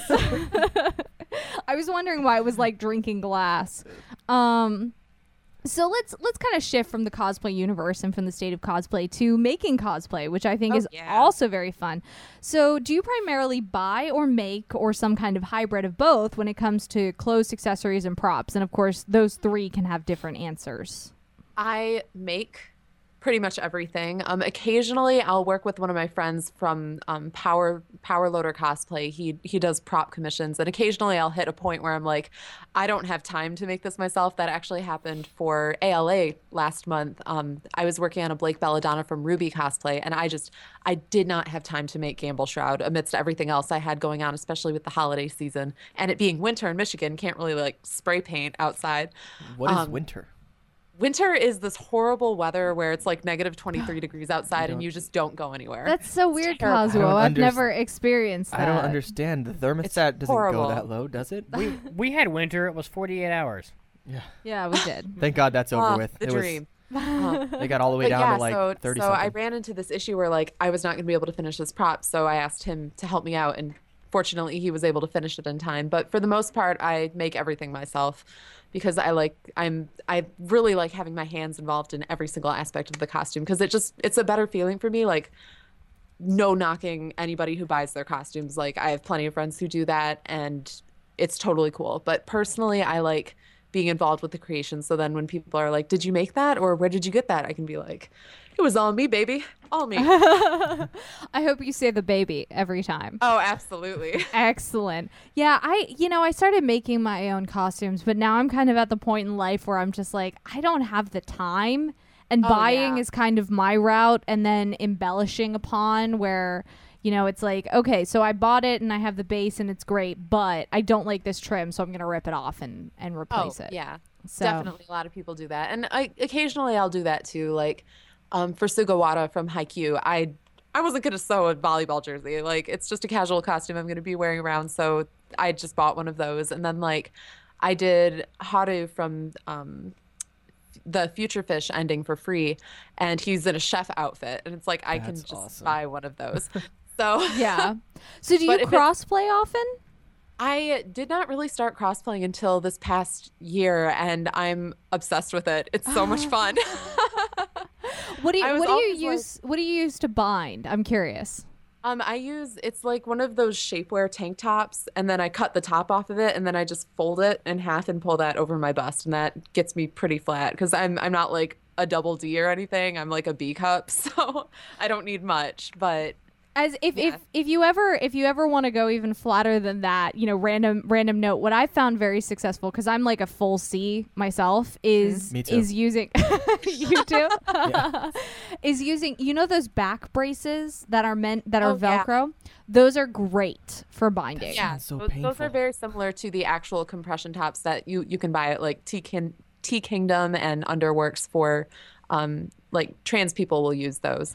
Okay. and those those are like if you want to invest in a really good binder that's where you go. But for me i'm still like learning how to crossplay and like getting more into it and planning more costumes. So this was this is good enough for me right now but in the future i'll probably make that investment because it's so much safer than like back when i started cosplaying there were a lot of people who were like use ace bandages and that was like the go-to method. And now it's like do not do that. Absolutely not. It's so dangerous. So anybody out there using ace bandages please don't. Take care of yourself Yeah, well, and you know that also goes to too with cosplay. Just as kind of a side note, where ask you know you can actually ask your doctors about cosplay i've done that before Yeah. where i was at the optometrist and i was like so i'm doing a costume and i'm wearing it for a couple hours and here are the contacts that i ordered off the internet for color contacts are these going to hurt my eyes and the optometrist you know he looked at them and he was like look they're not fitted to your eyes they're going to probably scratch your eyes but if you're only wearing them for four to six hours once every couple months or, or once a year or whatever he's like your eyes will heal it'll be fine Ask So- your doctor about cosplay today. No, but that's a really good point. Like, please, before you like shove contacts in your eyes, please go see an eye doctor and make sure that you can actually wear contacts. Because if you've never been to an eye doctor before, you might be one of those people who like you cannot put anything in your eyes. Like, it'll be super dangerous. So, Yeah. please, please make sure it's okay before, because you only get one pair of eyes. And I think a lot of cosplayers don't recognize that. Like, they just order these contacts online and they're like, it'll be fine. That's And like it's one of our friends. He tried and wear scleras right off the bat with. Oh, the yeah. Never never has worn contacts in his life like normal daily wear and he was like i'm gonna put in scleras Ah. that ended well Did he- I'm see, I'm I'm a wuss. I don't I don't wear contacts or glasses, so getting contacts in for me is like a huge ordeal. I'm just like, oh my god, I'm gonna do it. I'm gonna do it. Ah. oh man. So what is what is your secret weapon when it comes to cosplay? It's that Oh, thing God. that somehow gets used on every costume. Is it like duct tape or like it is it is hot glue Hot It is glue. definitely Hot hot, glue? glue. and i wish it wasn't but like it inevitably happens and I, every single costume i start i'm like okay no hot glue i'm gonna i'm gonna go full out i'm gonna use such good craftsmanship and then it's like the night before the convention and i'm like heating up the hot glue gun here we go i tried so hard and got so far but in the end it doesn't, Doesn't even even matter. matter. I've I've been there as well. I can I can sympathize with that 100%. Um I don't I don't know if I could say I have a secret weapon. It's it's more kind of what you were describing that night before the convention going, "Oh shit, my costume isn't done yet." All right. Basically. What do I need to do? Staplers, is this going to work? Safety pins, where can I hide them? safety pins are the miracle That's how I cosplayed from Attack on Titan was safety pins. yeah you safety uh, pinned yourself into your harness Yeah. and you were like this is fine well, my next cosplay is going to be strings and safety pins. Strings and safety pins. So Focusing on the integral portion of hot glue to make sure that it stays. Just We'll hot glue the strings to you. And Yeah. I wish I could say that I've never hot glued myself into a costume. That would be a bald faced lie. you know, hot glue can get surprisingly tolerable very quickly on your skin. Oh yeah, like my fingers are so used to it that I'll just touch it right out of the gl- the gun and just be like, "Okay, this is fine. It's okay. We're good."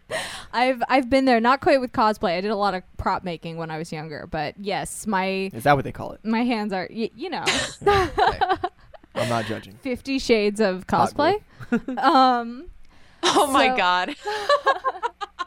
now I actually want the spin-off. I'd I'd be okay with that. hey, your next Very- fan fiction on Tumblr. So what what do you think is something that most people get wrong? And wrong is a strong word, but what do you think is something that most people, let's maybe try to make it positive, can improve on when it comes to cosplay when you see cosplay? Oh, I mean that's so tough because like these outfits are not meant to be translated to real life most of the time. Like sometimes it works out, but you look at video games like the one that comes to mind right off the bat is Fire Emblem because I just did two costumes from it and like you look at those designs and they do not translate in terms of physics. Like it is just not physically possible to recreate a lot of those designs. And so I think a lot of people they try and make it too literal and then it doesn't work in real life. So do not be afraid to modify or change a design in order to make it actually function in the real world. Like please be able to sit down in your costumes. That is so What? important. I don't know. I've I've done some cosplay where I didn't follow that rule. Oh no, like I just did that for um Pawn from Fire Emblem Awakening and like her boots, you you can't sit down when you're wearing them. And so I went the entire day and I couldn't sit down and eventually I like collapsed on the ground and was like this is the best thing ever. I'm I'm not standing. That was like that was like when I uh you know that whole asking the optometrist thing about contacts. I was doing Uh-huh. um Masakaki from C. And so I had white paint all over my face Oh, and no. I pulled out the contacts at the end of the day and he said, you know, wear them 4 to 6 hours and I was pushing 8 to 10 and I just had like white goop running out of my eyes because Oh my from the makeup. It was it was bad. Um anyways, um, have you ever designed your own interpretation of a costume, such as a crossplay or a you know beach version or chef version or whatever? I feel like I have, and I'm just totally blanking right now. That's okay. We'll move on. What are your favorite cosplay resources? Cosplaytutorial.com hmm. is I don't know that one. it's amazing. It is this it's like the bible of cosplay knowledge essentially. Like you go there and you can find tutorials about anything like how to put on bias tape, how to sew a pleated skirt, how to use Worbla, how to style a wig. You can find tutorials for like specific characters too. Like if you want to make a Link costume, they have a full walkthrough and it's just such a good resource that a lot of people don't know about and you can like go there before you even google it because they'll probably have it right there linked in like a really easy to use categorized list That's awesome. I actually didn't have any idea about that one. I've been on cosplay.com a lot and ask people that's a there, little but- dated now yeah Is it? Is it? yeah the It's forums are kind of dead Oh no! I know, See? like back in the day when I started cosplaying, that was where everybody went. Like you would scour the forums for information, and if you couldn't find it there, you would make a post and hope that somebody saw it and was able to answer it. But now it's like you can find any any helpful tutorial on cosplaytutorial.com or just googling it. Like it'll be on the first page. I guarantee it. See, that goes to show you. Like I said, I haven't cosplayed for a good two, three years. I've been out of it. you got to get me back into it.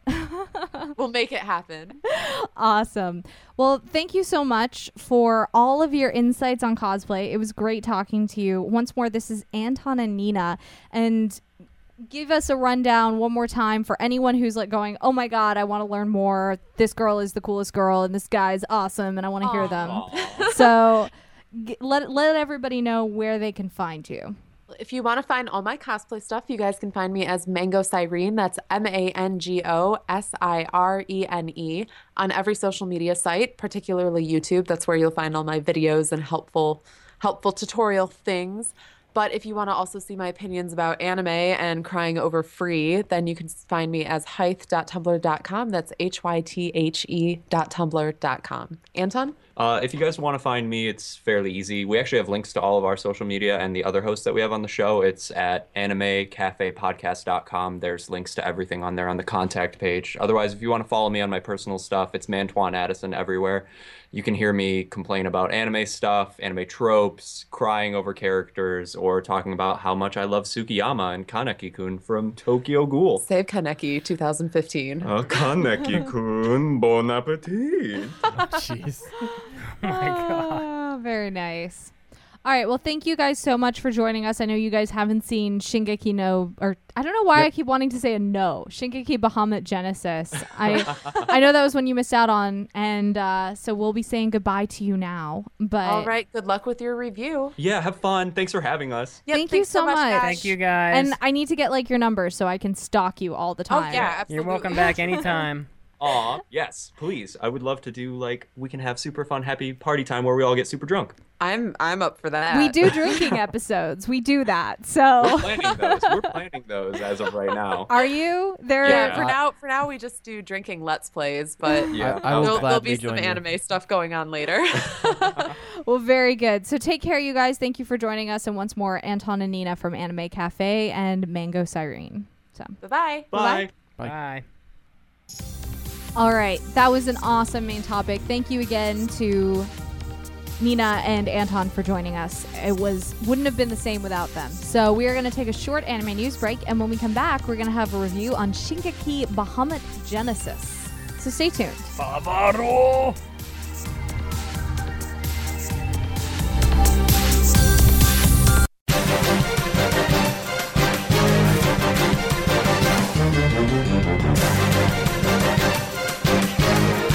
You anime addicts. This is Chiaki, and this is your anime news break. First up, the North American video game and anime distributor NIS America has recently announced at its annual press event in San Francisco that it has licensed Danganronpa, Ultra Despair Girls, and Rodea the Sky Soldier games. They're both slated to get English releases this fall. Ultra Despair Girls shipped on PlayStation Vita in Japan this past September. It's safe to assume, probably, that it will also be available for on PS Vita here in the States.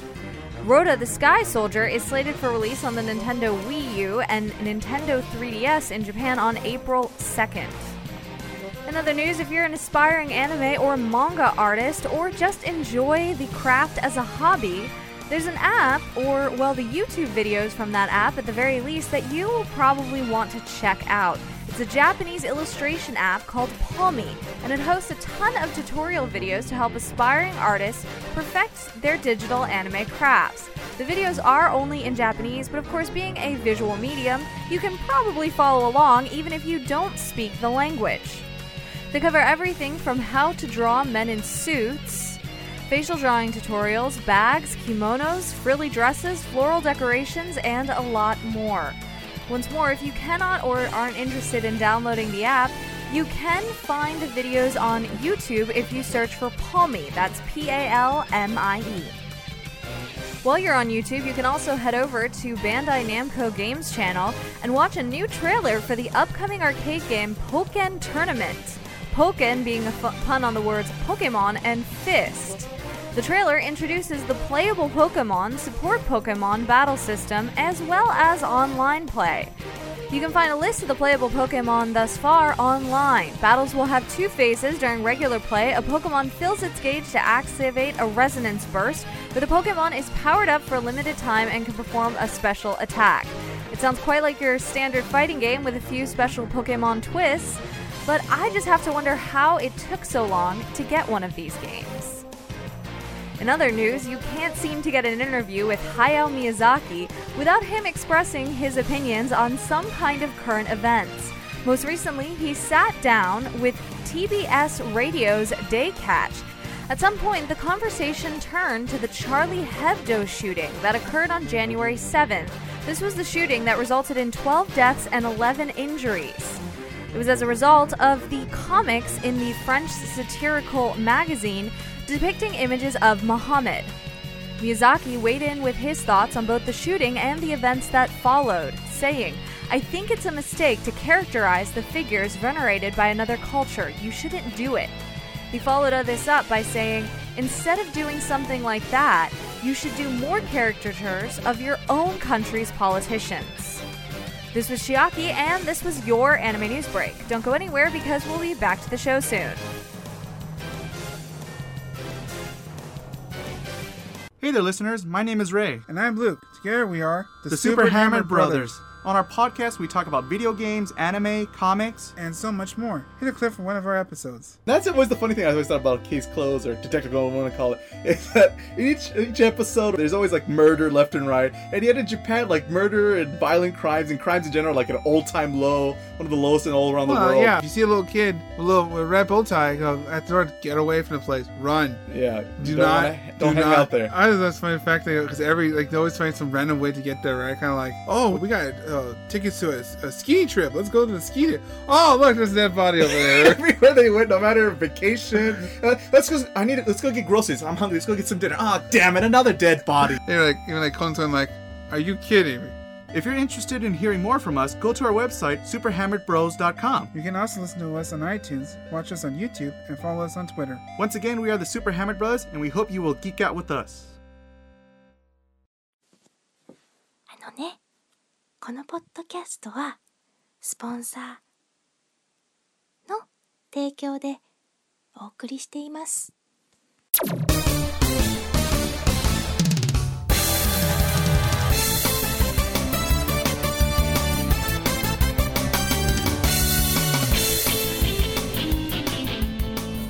And we're back to the 265th episode of the Anime Addicts Anonymous podcast. Podcast. Podcast. We have reached the review portion of our show where we give you our thoughts on an anime. All of them. All At the of same the time. thoughts. Ready? Go. Blah. Simultaneous. and you and me and that anime simultaneous reviewing, baby. Um, Wow. Uh, what? Terrified. I, I there was was over there and I just went there. Mm, Um, so we have a review on Shingeki no Bahamut Genesis. There actually is a no, right? Oh, yes. See, Mitsugi doesn't write this on the doc, and I think I'm crazy. Well, I just figure you'd know it. So I guess I'm wrong. I don't I don't trust myself. What are you thinking? So So Shin- Shingeki no Bahamut Genesis was an anime that came out in October I Mm, believe, it's- and it's directed by Sato Keiichi, who was the same director who did a lot of the Saint Seiya anime stuff, and also more noted, probably more notably because it's, because it's more recent, Tiger and Bunny. so, you know, you have some some reasonable directorial success there. the The studio is Mappa, Studio Mappa. What did what did they do? Mappa? Mappa has done Mandem? uh, a lot of stuff. Mandem? See, Mappa had this. Let's see here. Let me just look. Hajime recently, Hajime no Ippo Rising Oh, was wow. from Mappa. Garo. Gato, yeah. Garo Kono Sekai no uh, Katasumi ni Sakamichi no Apollon. Oh, Um, Zankyo no Terror. Oh. Zankyou no Terror. Huh. Okay, so um, yeah, Which was so- actually nominated under the best animation category for our Oscars. It didn't it didn't win, but Yeah. Well, so I I- well, you guys want to start with that? How did you feel the animation quality was on Shingeki? Um, I thought I thought I honestly thought it was pretty good. yeah. Yeah, so did I. I. They used, I mean, obviously they used some CG in a lot of the battles, but I thought it it flowed well. Like it wasn't as jarring as CG can be in some shows. I like the style too. Like the animation flowed well, but I also like the style. Like um Amira is that that is the girl's Yes. name, right? Mhm. Amira when she was oh my god, I remembered a character's name. oh name. my god! Oh my god. I know you want me to play the drop, but it's just not gonna happen. Holy shit! Holy shit. We're just gonna make up our own drops. we win, Kazuo. Yes. um but uh, I, I thought her character design was really interesting, and I thought the way that they played with with the lines and the color of lines and their color palette, I thought I thought that was really interesting. The characters kind of had um, I don't want to call it original, but slightly different, slightly off the normal anime model. I feel like that you kind of expect to see of of what's trendy today. I think uh, she she could have been more naked. I could have used more of that in, in her demon form. That would have been good. Uh, yeah, I thought her character in particular was uh, very well animated. Like, um, uh, what? Uh, not saying that as, as you were that she could have been more naked, but I thought she looked I was joking. she, she looked qu- Sort of. quite lovely in her demon form. Like yeah, I thought when it was she's very in demon form, she's really cool looking. yeah. her, her character design is awesome. Um, I thought uh, Most of the characters are designed well. Favaro is is, is interesting looking. He's sort of yeah, sporting like a carrot top orange afro, which Mhm. is sort of really unusual for anime. And um, you know, Kaiser is kind of cool looking. He kind of has he I, he doesn't have a pompadour, but I think it's close. He kind of has cool hair. yeah. And most of the demons that you see throughout the show are really cool, and all the and most of the angels also. You know what I loved about this show, is talking about the animation and the character designs and stuff like that. Well, more the character der- designs. It felt like your old school fantasy show. Like it felt like a D&D kind of come to life. Like you had the character designs where you had even that scene where Favaro is kind of finding new clothes for Amira. You had mm-hmm. her rotate through all of these Yeah. clothes and all of the outfits. Like it just read like a traditional fantasy story. And I liked that. I mean, I think that's something we've talked about before where i- we look at it and we're like, I want more fantasy. I want more traditional fantasy. I want the story of they're going to slay the dragon and Right. it's that simple. And that's actually what Bahamut gave us. Yeah, and that that was to me uh, at least I felt like that was a good thing because yeah, you got that kind of classic fantasy story, but also because of that it it maybe wasn't as original or unique as you might have hoped. It was kind of just a you know, a pretty standard fantasy story of you get from point A to point B and fight the big monster. But I, you know, I, I at the same time I gotta praise it for that Mm-hmm. because it, it, it it's a blessing and a curse. It's that curse or the Right. downside because as you said, it's not original. It's not something that we can look at and we can go, oh, they did this really cool thing with the story. Mm-hmm. But on the flip side, what they did, what they actually did well. So let's let's talk about the story. Who wants to give kind of a sh- or at least start a story synopsis? Well, my understanding of the story, and first of all, my opinion is that this anime doesn't have a super great story, but you guys can disagree if you want. No, I, that's kind of what I was saying was that it was uh, unoriginal, but but it was a well put together. I mean, it was a s- it was like a standard, you know, uh, standard fantasy story of like Yeah. I mentioned, get from Yeah. point A to point B and fight the bad guy. So there's a giant dragon called Bahamut, Mm-hmm. and uh, it's been sealed away by I think if I'm if I'm not if I'm not mistaken, the the demons and the god and the angels sort of work together Right. to seal the demon, Um, seal the dragon. Because God, the the god who is Zeus and Satan, uh, basically turned themselves into these keys to lock away Bahamut because he was so powerful that he was just destroying the entire world and no one could stand up to him. Basically, this thing is so evil that demon that demons and angels went okay. We have some beef, but can we both agree that this thing is worse than any issues we have? Right. So they so they work together temporarily to you know to uh, seal away the Bahamut. But of course, there are people that want to awaken the Bahamut. So which makes no sense. yeah, which like you just why work- would you want to do that? yeah, it's like you're just gonna get killed. So, but there's so there's this character named Favaro who sort of he's a he's a bounty hunter, Mm-hmm. and he sort of gets roped. He not I guess not sort of he does get roped into this adventure with Amira, and she's looking for. Yeah. He's Mugen basically, or is it Yeah. Jin? I don't know. They're know. basically Jin and Mugen. He's looking for Hell's. what is it? What is it? Hell's Helheim. Uh, Helheim. Hell. He's looking for this place called Helheim, where Amira thinks she's gonna find her her mother, and um, they go on this adventure to find Helheim, and along the way they acquire other characters, and you know meet new people. But then at the end of it all, it's that there are people out there that are trying to acquire the keys that will unlock the the the seal that that Bahamut is under, and you know once they find the keys and they can use them to to release Bahamut, so he can you know uh, to unleash his his rage, as the title of the anime describes, upon the world. And I guess a lot of the anime is, you know, who exactly is the person that wants to release the Bahamut, and Right. you know, they kind of.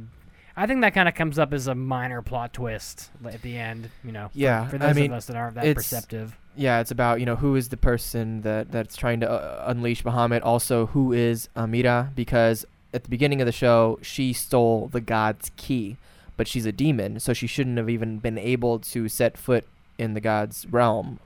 Um, so that was kind of part of it was like figuring out who or what exactly is she, which is you know resolved towards the end when you find out when everything's on uh, everything's revealed. Yeah, that's a spoiler, and we'll probably get to that Yeah. later on. The uh, so that's pretty much all there is to the story. It's not Mm-hmm. Some of the some of the beauty of the story is how sim- simple it is. You know. Yeah, and that's and that's kind of what I was saying, and we've talked about this before, you and I, Mitsugi, where we're talking about Lunar, for example. Yeah. And and this is this is a jump toward video games, but we've talked about Lunar before in the context of like video games today. You know, they they're super complicated, and the stories that can be convoluted and things. Okay, well, Sometimes I think anime tends to be overcomplicated. Okay, anime can be co- overcomplicated, but we you brought up Lunar as an example, where Lunar is the story is go find the dragons, defeat the big bad. Right. Mhm. Like and Simple. that's the simple story, but it's done really well. And that's what I was trying to say with Shingeki no Bahamut, where it's a really simple story. It's it's very similar. It's figure, you know, prevent the big bad from being unleashed if you were Mm-hmm. going to summarize the whole story in one sentence. And but it, it's entertaining, and I think the reason why it's entertaining is the characters Absolutely. are actually a lot of fun. I, I've s- I, I- a few a while a while back I said in an episode um, of the podcast that to me the most important aspect of any story is the characters. If you have truly interesting and compelling characters, they can be doing absolutely nothing, and you would still be interested in, in, in spending time with them. You know, you, you look at show or movies like um like Clerks, which nothing really. It's about guys hanging out at a convenience store doing pretty much nothing, and yet because the characters are so likable and interesting, and you know, it's it's a widely accepted as a very good film. And likewise in, in anime, as long as the characters are compelling, then uh, then you know the story isn't necessarily as important. So, who is your favorite character? Um, I was a big fan of the zombie girl. I thought she was super cool. The cool. necromancer? The necromancer. I thought she was really cool and like always very level-headed and just kind of solved issues. Like she was, yeah, she was pretty cool. I liked her a lot. I have to go with the cliche choice, but I gotta pick Favaro. Yeah. He he was a lot of fun. He was a very interesting character to follow. He had some good humor and and he had some uh, depth maybe too strong of a word, but Mm-hmm. but he had some interesting moments with him where where he had those times where he realized where he said, "Okay, I maybe I don't Yeah. want to be this shitty person, and maybe I want to do the right thing." Well, he did have some actually depth is actually a good word for it because he there was something revealed later on in the show, which I'm not going to spoil yet, but when it showed why he had led someone to believe a certain thing yeah, and the reason why he had done so was that's true. was yeah. uh, was actually pretty surprising for his character. And um, so there was definitely some depth to him and some development to his character o- throughout the show. And and you know the thing that I want to go back to, kind of touching on the simplistic story and the characters kind of carrying it and whatnot. And and we've talked about this in previous episodes, but for maybe someone who's just joining us this first episode as their first episode, this is a show that was based on a card game. That this was true. a show that defied all logic. This is a show that everyone pu- put down when I picked it, but I said no. I believe. No one in ever the asked. power. No one ever asked who my favorite character was. Oh, who's your favorite character? Well, you didn't oh speak God, we know, we know. That should be obvious. The It's- demon it's girl. Cerberus. Wait, What? what? Yeah, Cerberus. What the the girl with the two dogs. The demon girl. Yeah. Oh, that was Cerberus. Duh, That was her because she's a cat. Because she's a dog girl demon, and she has two hand puppets that are dogs. So she's three three dogs. So she's Cerberus. Oh, And she's like wearing a bikini the entire show. of course. So, um, yeah, uh, you know, a- after our Oscars show, I've come to understand that this anime wasn't watched by that many people. Yeah. I think that it, had it been watched by more people, there's no way it would have ended up getting only 9% or whatever it got of the total votes in the best action poll. Like, that's just not enough votes for any show that's decent, that's even halfway decent. And even in the categories that weren't so competitive, it still didn't do well. So I don't think that many people watched this anime. Muhammad Faiz Daniel in the chat brings up the card game thing and, and says, What is this, Yu Gi Oh? and I want to address the whole card game thing. And I think this is something that Bahamut does really well. Is they took the characters that were kind of loosely based on this card game universe and pulled them out and gave them kind of their own story with other elements of the card game universe. But the card game thing wasn't really a thing in the anime. Like the only the only element of cards was there was this bounty system that was run by Bacchus and as the characters as Favaro or um what's his face?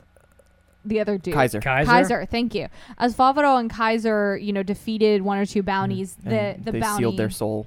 they sealed their soul in like a little stone Tablet. thing Yeah. tablet that was looked like a card and that was the most of it the most relation to card games where i Mm-hmm. think some other animes that are based on card games try to have it be a lot more of an important part of the series where this just felt like a series about this Right. classic kind of fantasy-esque tale and oh by the way there's sort of this card element Yeah, it's as if they basically just said, okay, we're going to take this world, the world of the card game, and some of the characters, we're just going to pull those out and we're just going to make our own story.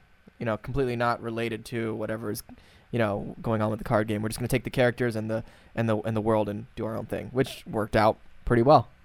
So someone in the chat, Baka Baka Dumb, said, "Let me put let me put this out there as someone who tried to play the actual card game. never play that game. It is shit. Two exclamation points, all caps. Well, Wow, that's Good a to know. statement. only two exclamation points. So uh, what I gather from that is it's not complete shit. It's, yeah, just sort of. If it was, he would have put at least one more exclamation point. Well, someone must have liked it. Otherwise, they wouldn't have felt Yeah, that, it, that it was worth uh, having an entire anime property made after it.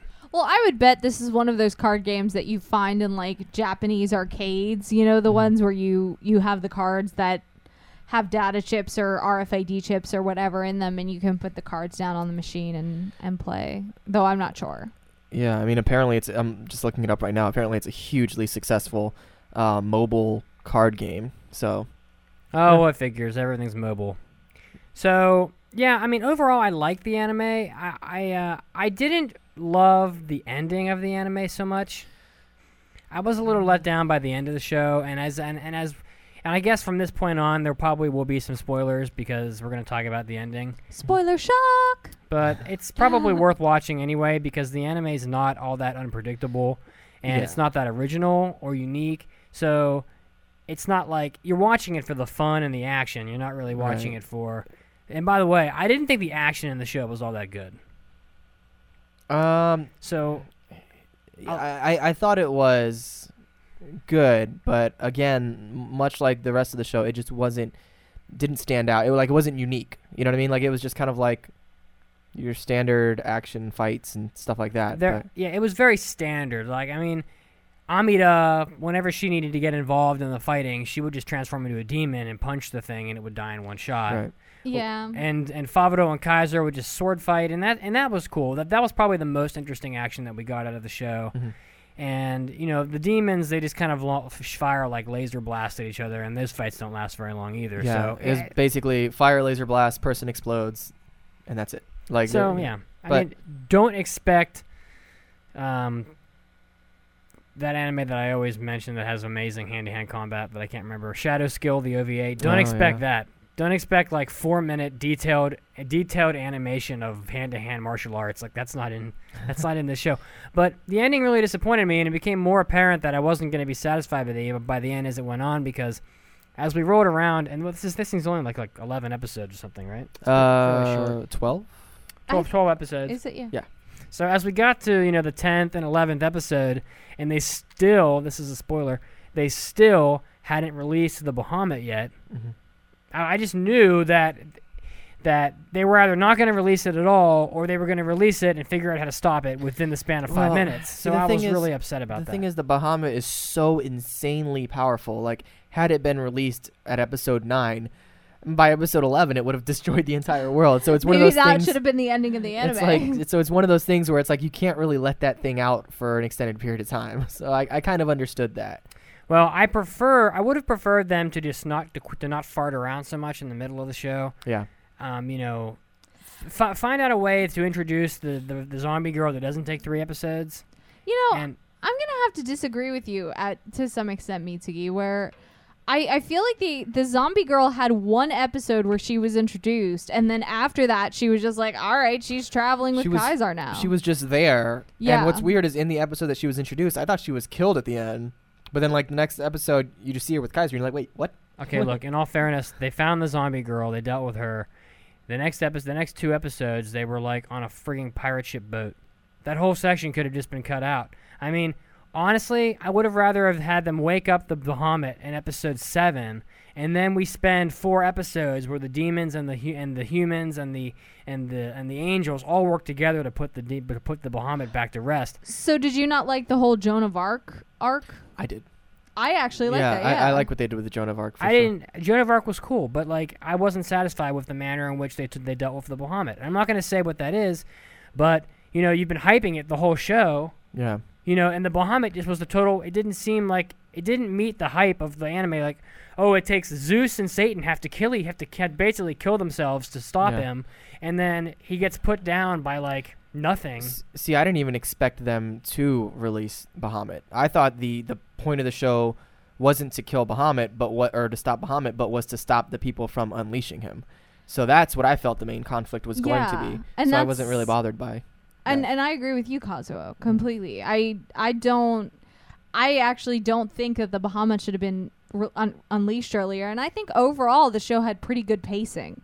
I felt like A to B led to C to D, and so on. Mhm. And you know, as they introduced characters, there there was purposeful stories behind them. Like Joan of Arc, when they introduced her as a character way early, she had a full arc, and it's weird to say arc arc. Well, but Joan of Arc was fine, but let me ask you an honest question. Mm-hmm. I know that the I know that the Necromancer girl was was your favorite Kazuo, but Mm-hmm. you, but without her in the show, nothing about the show changes. Oh, no. So No, we I- wasted we wasted like sixteen. Well, no, that's not true at all. Actually, Okay, what where where in the anime was she a pivotal part of the story?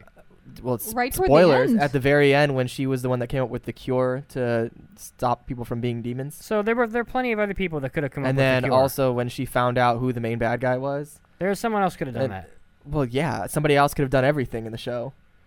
I mean, they could have. That- that's that's a silly. They could have gotten. like- the, they could have gotten the cure from the drunk uh, Yeah. god guy who flo- flies around. in the drunk god the guy could have also carriage. killed Bahamut. I mean, that's that's kind of a pointless point to make. I mean, any other character could have done anything. Well, you must have known. you guys must have realized right off the bat that they were going to release the Bahamut. Like, did you really? Did you think that they weren't? No, I figured I figured it would get close, but I figured it would be a resolution like they had, where it was more about like saving it right at the brink. You know. Yeah.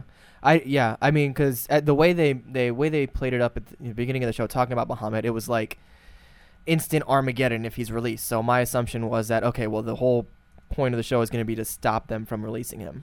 So I I mean, either way, had they had they released him or not, it didn't really bother me or matter to me because as, as I said, the whole point that I gleaned from it was that it was just to stop these demons from releasing Bahamut. But I mean, you know, it's up to interpretation, I guess. I just hate it when an anime finishes and then, you know, they get to the pivotal port of, po- portion of the show or they get to the ending of the. See, anime has a problem. With, has a problem here. They either they either take the, the climax of the anime and stick it right at the end, like the very end, mm-hmm. ninety nine percent of the way through the show. You know, in most storytelling, the climaxes happen throughout the middle of the of the story. Right. You know, like for Well, example, I'd say in the last three, third, like three fourths of the story. Uh, so towards the end of the second arc or second act usually. Yeah. So yeah. So I think that most stories they function as like hills and valleys. You know, they have you have you have these peaks where the climaxes happen, and you have valleys, and you have peaks and valleys. But anime sometimes just has this thing where it just goes straight up, and then it's a cliff, and it's over. You know, there's nothing left afterwards. I mean, there's probably literally two minutes, two minutes at the end of the anime for any kind of closure at all. So Nine- that that that part portion of it I didn't really appreciate. Ninety percent of the time, I agree with you, Mitsugi. I really do. That a lot of anime has, you know, the climax and then no time for real resolution or kind of that that downward conclusion that you're talking about, kind of that hill of storytelling. But in Bahamut, I was satisfied with the ending. I'm not gonna lie. I felt like it built up. It, and again, spoilers. It built up. Bahamut was almost released. They resolved it, and then there was like that. Oh, they released him. Yeah. he uh, was re- he was released shooting laser blasts at castles and shit. He was out. He is pretty much. Yeah. Yeah. yeah, because this Um, bec- this is a massive spoiler. Yeah. Ready for this massive spoiler? Mhm. Because Joan of Arc kills all the angels that are that are keeping him in prison, and he busts out. He Well, definitely gets out. So he gets out, but what I'm saying is he's barely out, and then they reseal him again, Mm-hmm. and then they have you know that five seven minutes at the end of the episode that shows kind of what all the characters went on to do. And in a story as simple as this, I don't need more than that. If you give me more than that, you're starting a new story. Yeah. I, I mean, I, I, I definitely felt satisfied with the conclusion. Um, you know, just y- they, you know, they vanished the, the bad guy, and then you got, as you said, you got to see where everybody went from there on and lived happily ever after. So I mean, I wasn't so bothered by it. I mean, That being said, people in the chat are talking about a second season. Do you guys think it should get a second season? no, probably not. I don't see. I mean, basically, they would just have to sit, tell the same story again. You know, it's like I like don't think it's gonna get a second Yeah, season. no. I, I don't know that it was that successful. I don't think it's going to get one, and I don't think it needs one. I think it was a full story with a satisfying conclusion. Now I feel like had they not concluded it, they could have maybe done more with it and had a second season. But the way it ended, it's like it's pretty much done. You know? One interesting thing Trelawnus just said Joan of Arc is a man.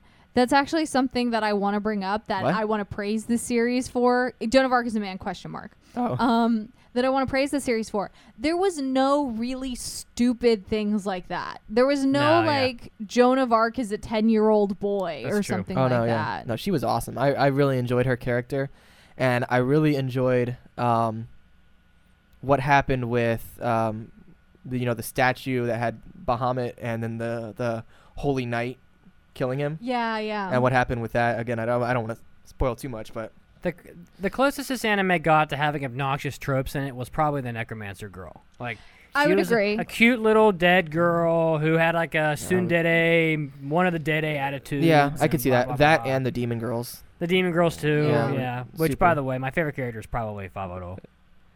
Yeah, I, I, I definitely really liked Favaro. It's just my thing is that I've seen that character before a million oh, times. Oh, yeah. Oh, you yeah. know? Well, he's he's your he's your quintessential anti-hero. yeah. He's that guy who's like, I don't want to be the, everybody's savior, and he ends up being everybody's savior. Yeah. I mean, that's I guess that's really just kind of like for me what sums it up. It's like it was a good sh- a very good show, but it's all been done before. It was nothing original, nothing different, pretty run of the mill as far as the the s- structure and the characters and all that. But I will say I was shocked at how much I enjoyed it. Oh, I yeah. didn't expect to like it. I expected Yeah, it to hate it, I and I liked it. expected to be doing this review going, "Kazuo, what did you make us watch?" But I really, I really kind of enjoyed it all the way through, and it was in that kind of fun, stupid, like mindless entertainment sort of way. But I still really enjoyed it. Yeah. I liked it. I thought the pacing was really strong. I thought that most of the characters were enjoyable. The like I said, the only thing I didn't like was that when you get to the climax, I didn't think it was satisfying enough. You know, I, I you know I wait ten episodes for the I I wait 11 and a half episodes for them to release Bahamut. I don't ex- I expect him to be a part of the story once released for more than for more than four minutes. You Mhm. know, but yeah, I don't know. That's I guess that's that's what anime does. I they felt they felt compelled to end the show quickly after the climax happens at the end, but you know the problem was for me it just wasn't enough of one, Yeah. enough of a climax. I um in the ending specifically the and again of course obviously spoilers the kiss at the end got me right in the feels i was like Did it? i was like that's awesome Yeah, that was nice. That was Yeah. nice. It was a mature twi- a mature element into a, into an, a, a medium that lacks maturity a lot of the time. yeah There really were some surprising strengths with this, and I have to say that if we got more fa- fantasy anime like this, I'd be okay with it. Mhm. I'd be okay with kind of the cliche, trite story if it's done well and is entertaining. But that's partly because I love fantasy. I agree. I agree, but I think that's part of why I don't I don't think the show was was as appreciated as it should have been because we're not in the era of fantasy anime. We're in the era of moe girls in schools. And that's true. So if this had been like a moe girl anime where they just run around and oh jeez and do dumb shit in a school, then it, like if this was Kofuku Graffiti where they just sit around a school and moan while they eat food, huge hit. But when you but when you're talking about knights and people with crossbows, you know that's just not what not what people want right now. So So are you ready to give it a score? yeah, I'm Yeah. ready. I mean, I I- I think so. This is a tricky one Not it. Nose goes. Not I'll, it. I'll start. Um, as I said, I like the anime. I think there's a lot of strong points about it. There's not a whole lot of weak things there. There, the music was pretty good. Just the ending for me, as I've said before, I'm gonna give it. Um, I think I'm. I was bouncing back and forth with with the score, but I'm gonna give it a very critical four. Mm, kicks I'd like to receive from Amira out of five. Uh, I am also going to give it four. Let's see. Four. It's tough, isn't it? I know, right? four zo- little zombie girls out of five. Oh, that was a failure. I know. I had It's nothing. okay. Nice I'm try. sorry. Four little zombie girls. There you go. So it comes down to me. And shockingly, I'm going to say the same. I am going to give it four magnificent, magnificent, Magnificent. magnificent, magnificent afros out of five. Four beautiful leaves. I want to say that I, I- I want to say that up until the end, I thought it was better than a four. I lowered it because I was totally let down by the end. I was um, totally shocked by this. I had so much fun watching it. I really did. And yeah, Yeah. it has its issues, uh, but I think it was a very pleasant break from all of the other nonsense that we've been having to watch Yeah. lately. So I would if there was a second season, I would watch it. I don't think Yeah, it needs one. I don't think it will it will get one, but if there was one, I would watch it. yeah, I think I'd pretty much recommend this to. I mean, anybody who likes to keep up on current anime, you should definitely check this one out. Yeah, I was uh, the chat saying it sounded like a, a three and a half, four seems too five, whatnot. I went back and forth between a three and a half and a four, but then I thought of some of the anime that I've given a three and a half to, Mhm.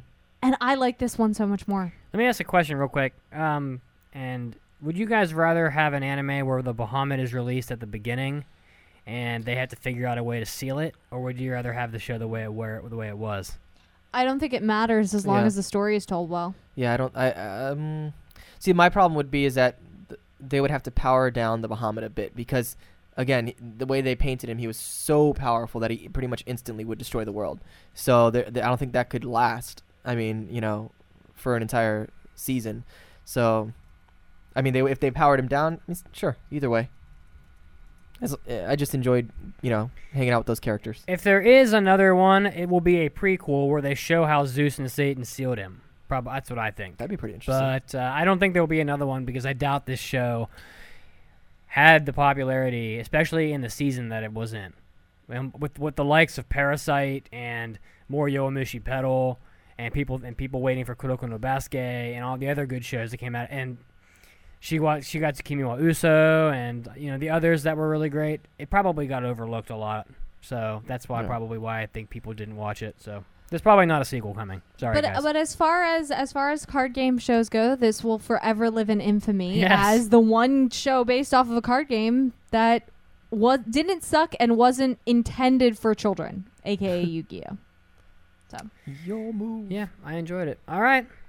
All right. Well, this was episode 265 of the Anime Addicts Anonymous podcast. Once more, thank you to Nina and Anton for joining us from Anime Cafe. Go ahead and check out their podcast. We only update once per week, so you have six other days of the week that you need to somehow fill with anime. So check them out. You can find us at aaapodcast.com. We have forums that you can talk to us at. I know I have a Yurikuma Arashi thread that I've been very active in. You can find us on iTunes and don't forget to drop us a rating on iTunes, especially if you like us. We love reading them. Facebook.com forward slash Anime Addicts Anonymous Podcast. Twitter.com forward slash AAA Podcast or at AAA Podcast. And YouTube.com forward slash C forward slash AAA Podcast, where we broadcast live at 4 p.m. Eastern Standard Time for those of you who want to join us for our live show. Once more, thank you all of you who did join us for the live show. It's great to talk to you in the chat and great to hear your thoughts. Ah, I'm sure we're going to talk about it next week, but I really hope that Princess Kaguya wins the Oscar. Yes. So, so for everybody who's watching live, at least, because for those of you on iTunes, you already know what won. Go watch the Oscars. Root for Takahata. It's probably his last chance to win. an Oscar. He's an there. Oscar. He's going he to be there. actually flew across the sea to, did. to be there, so So let's do it. fingers crossed. Thank you, everyone, and have a great week. Bye.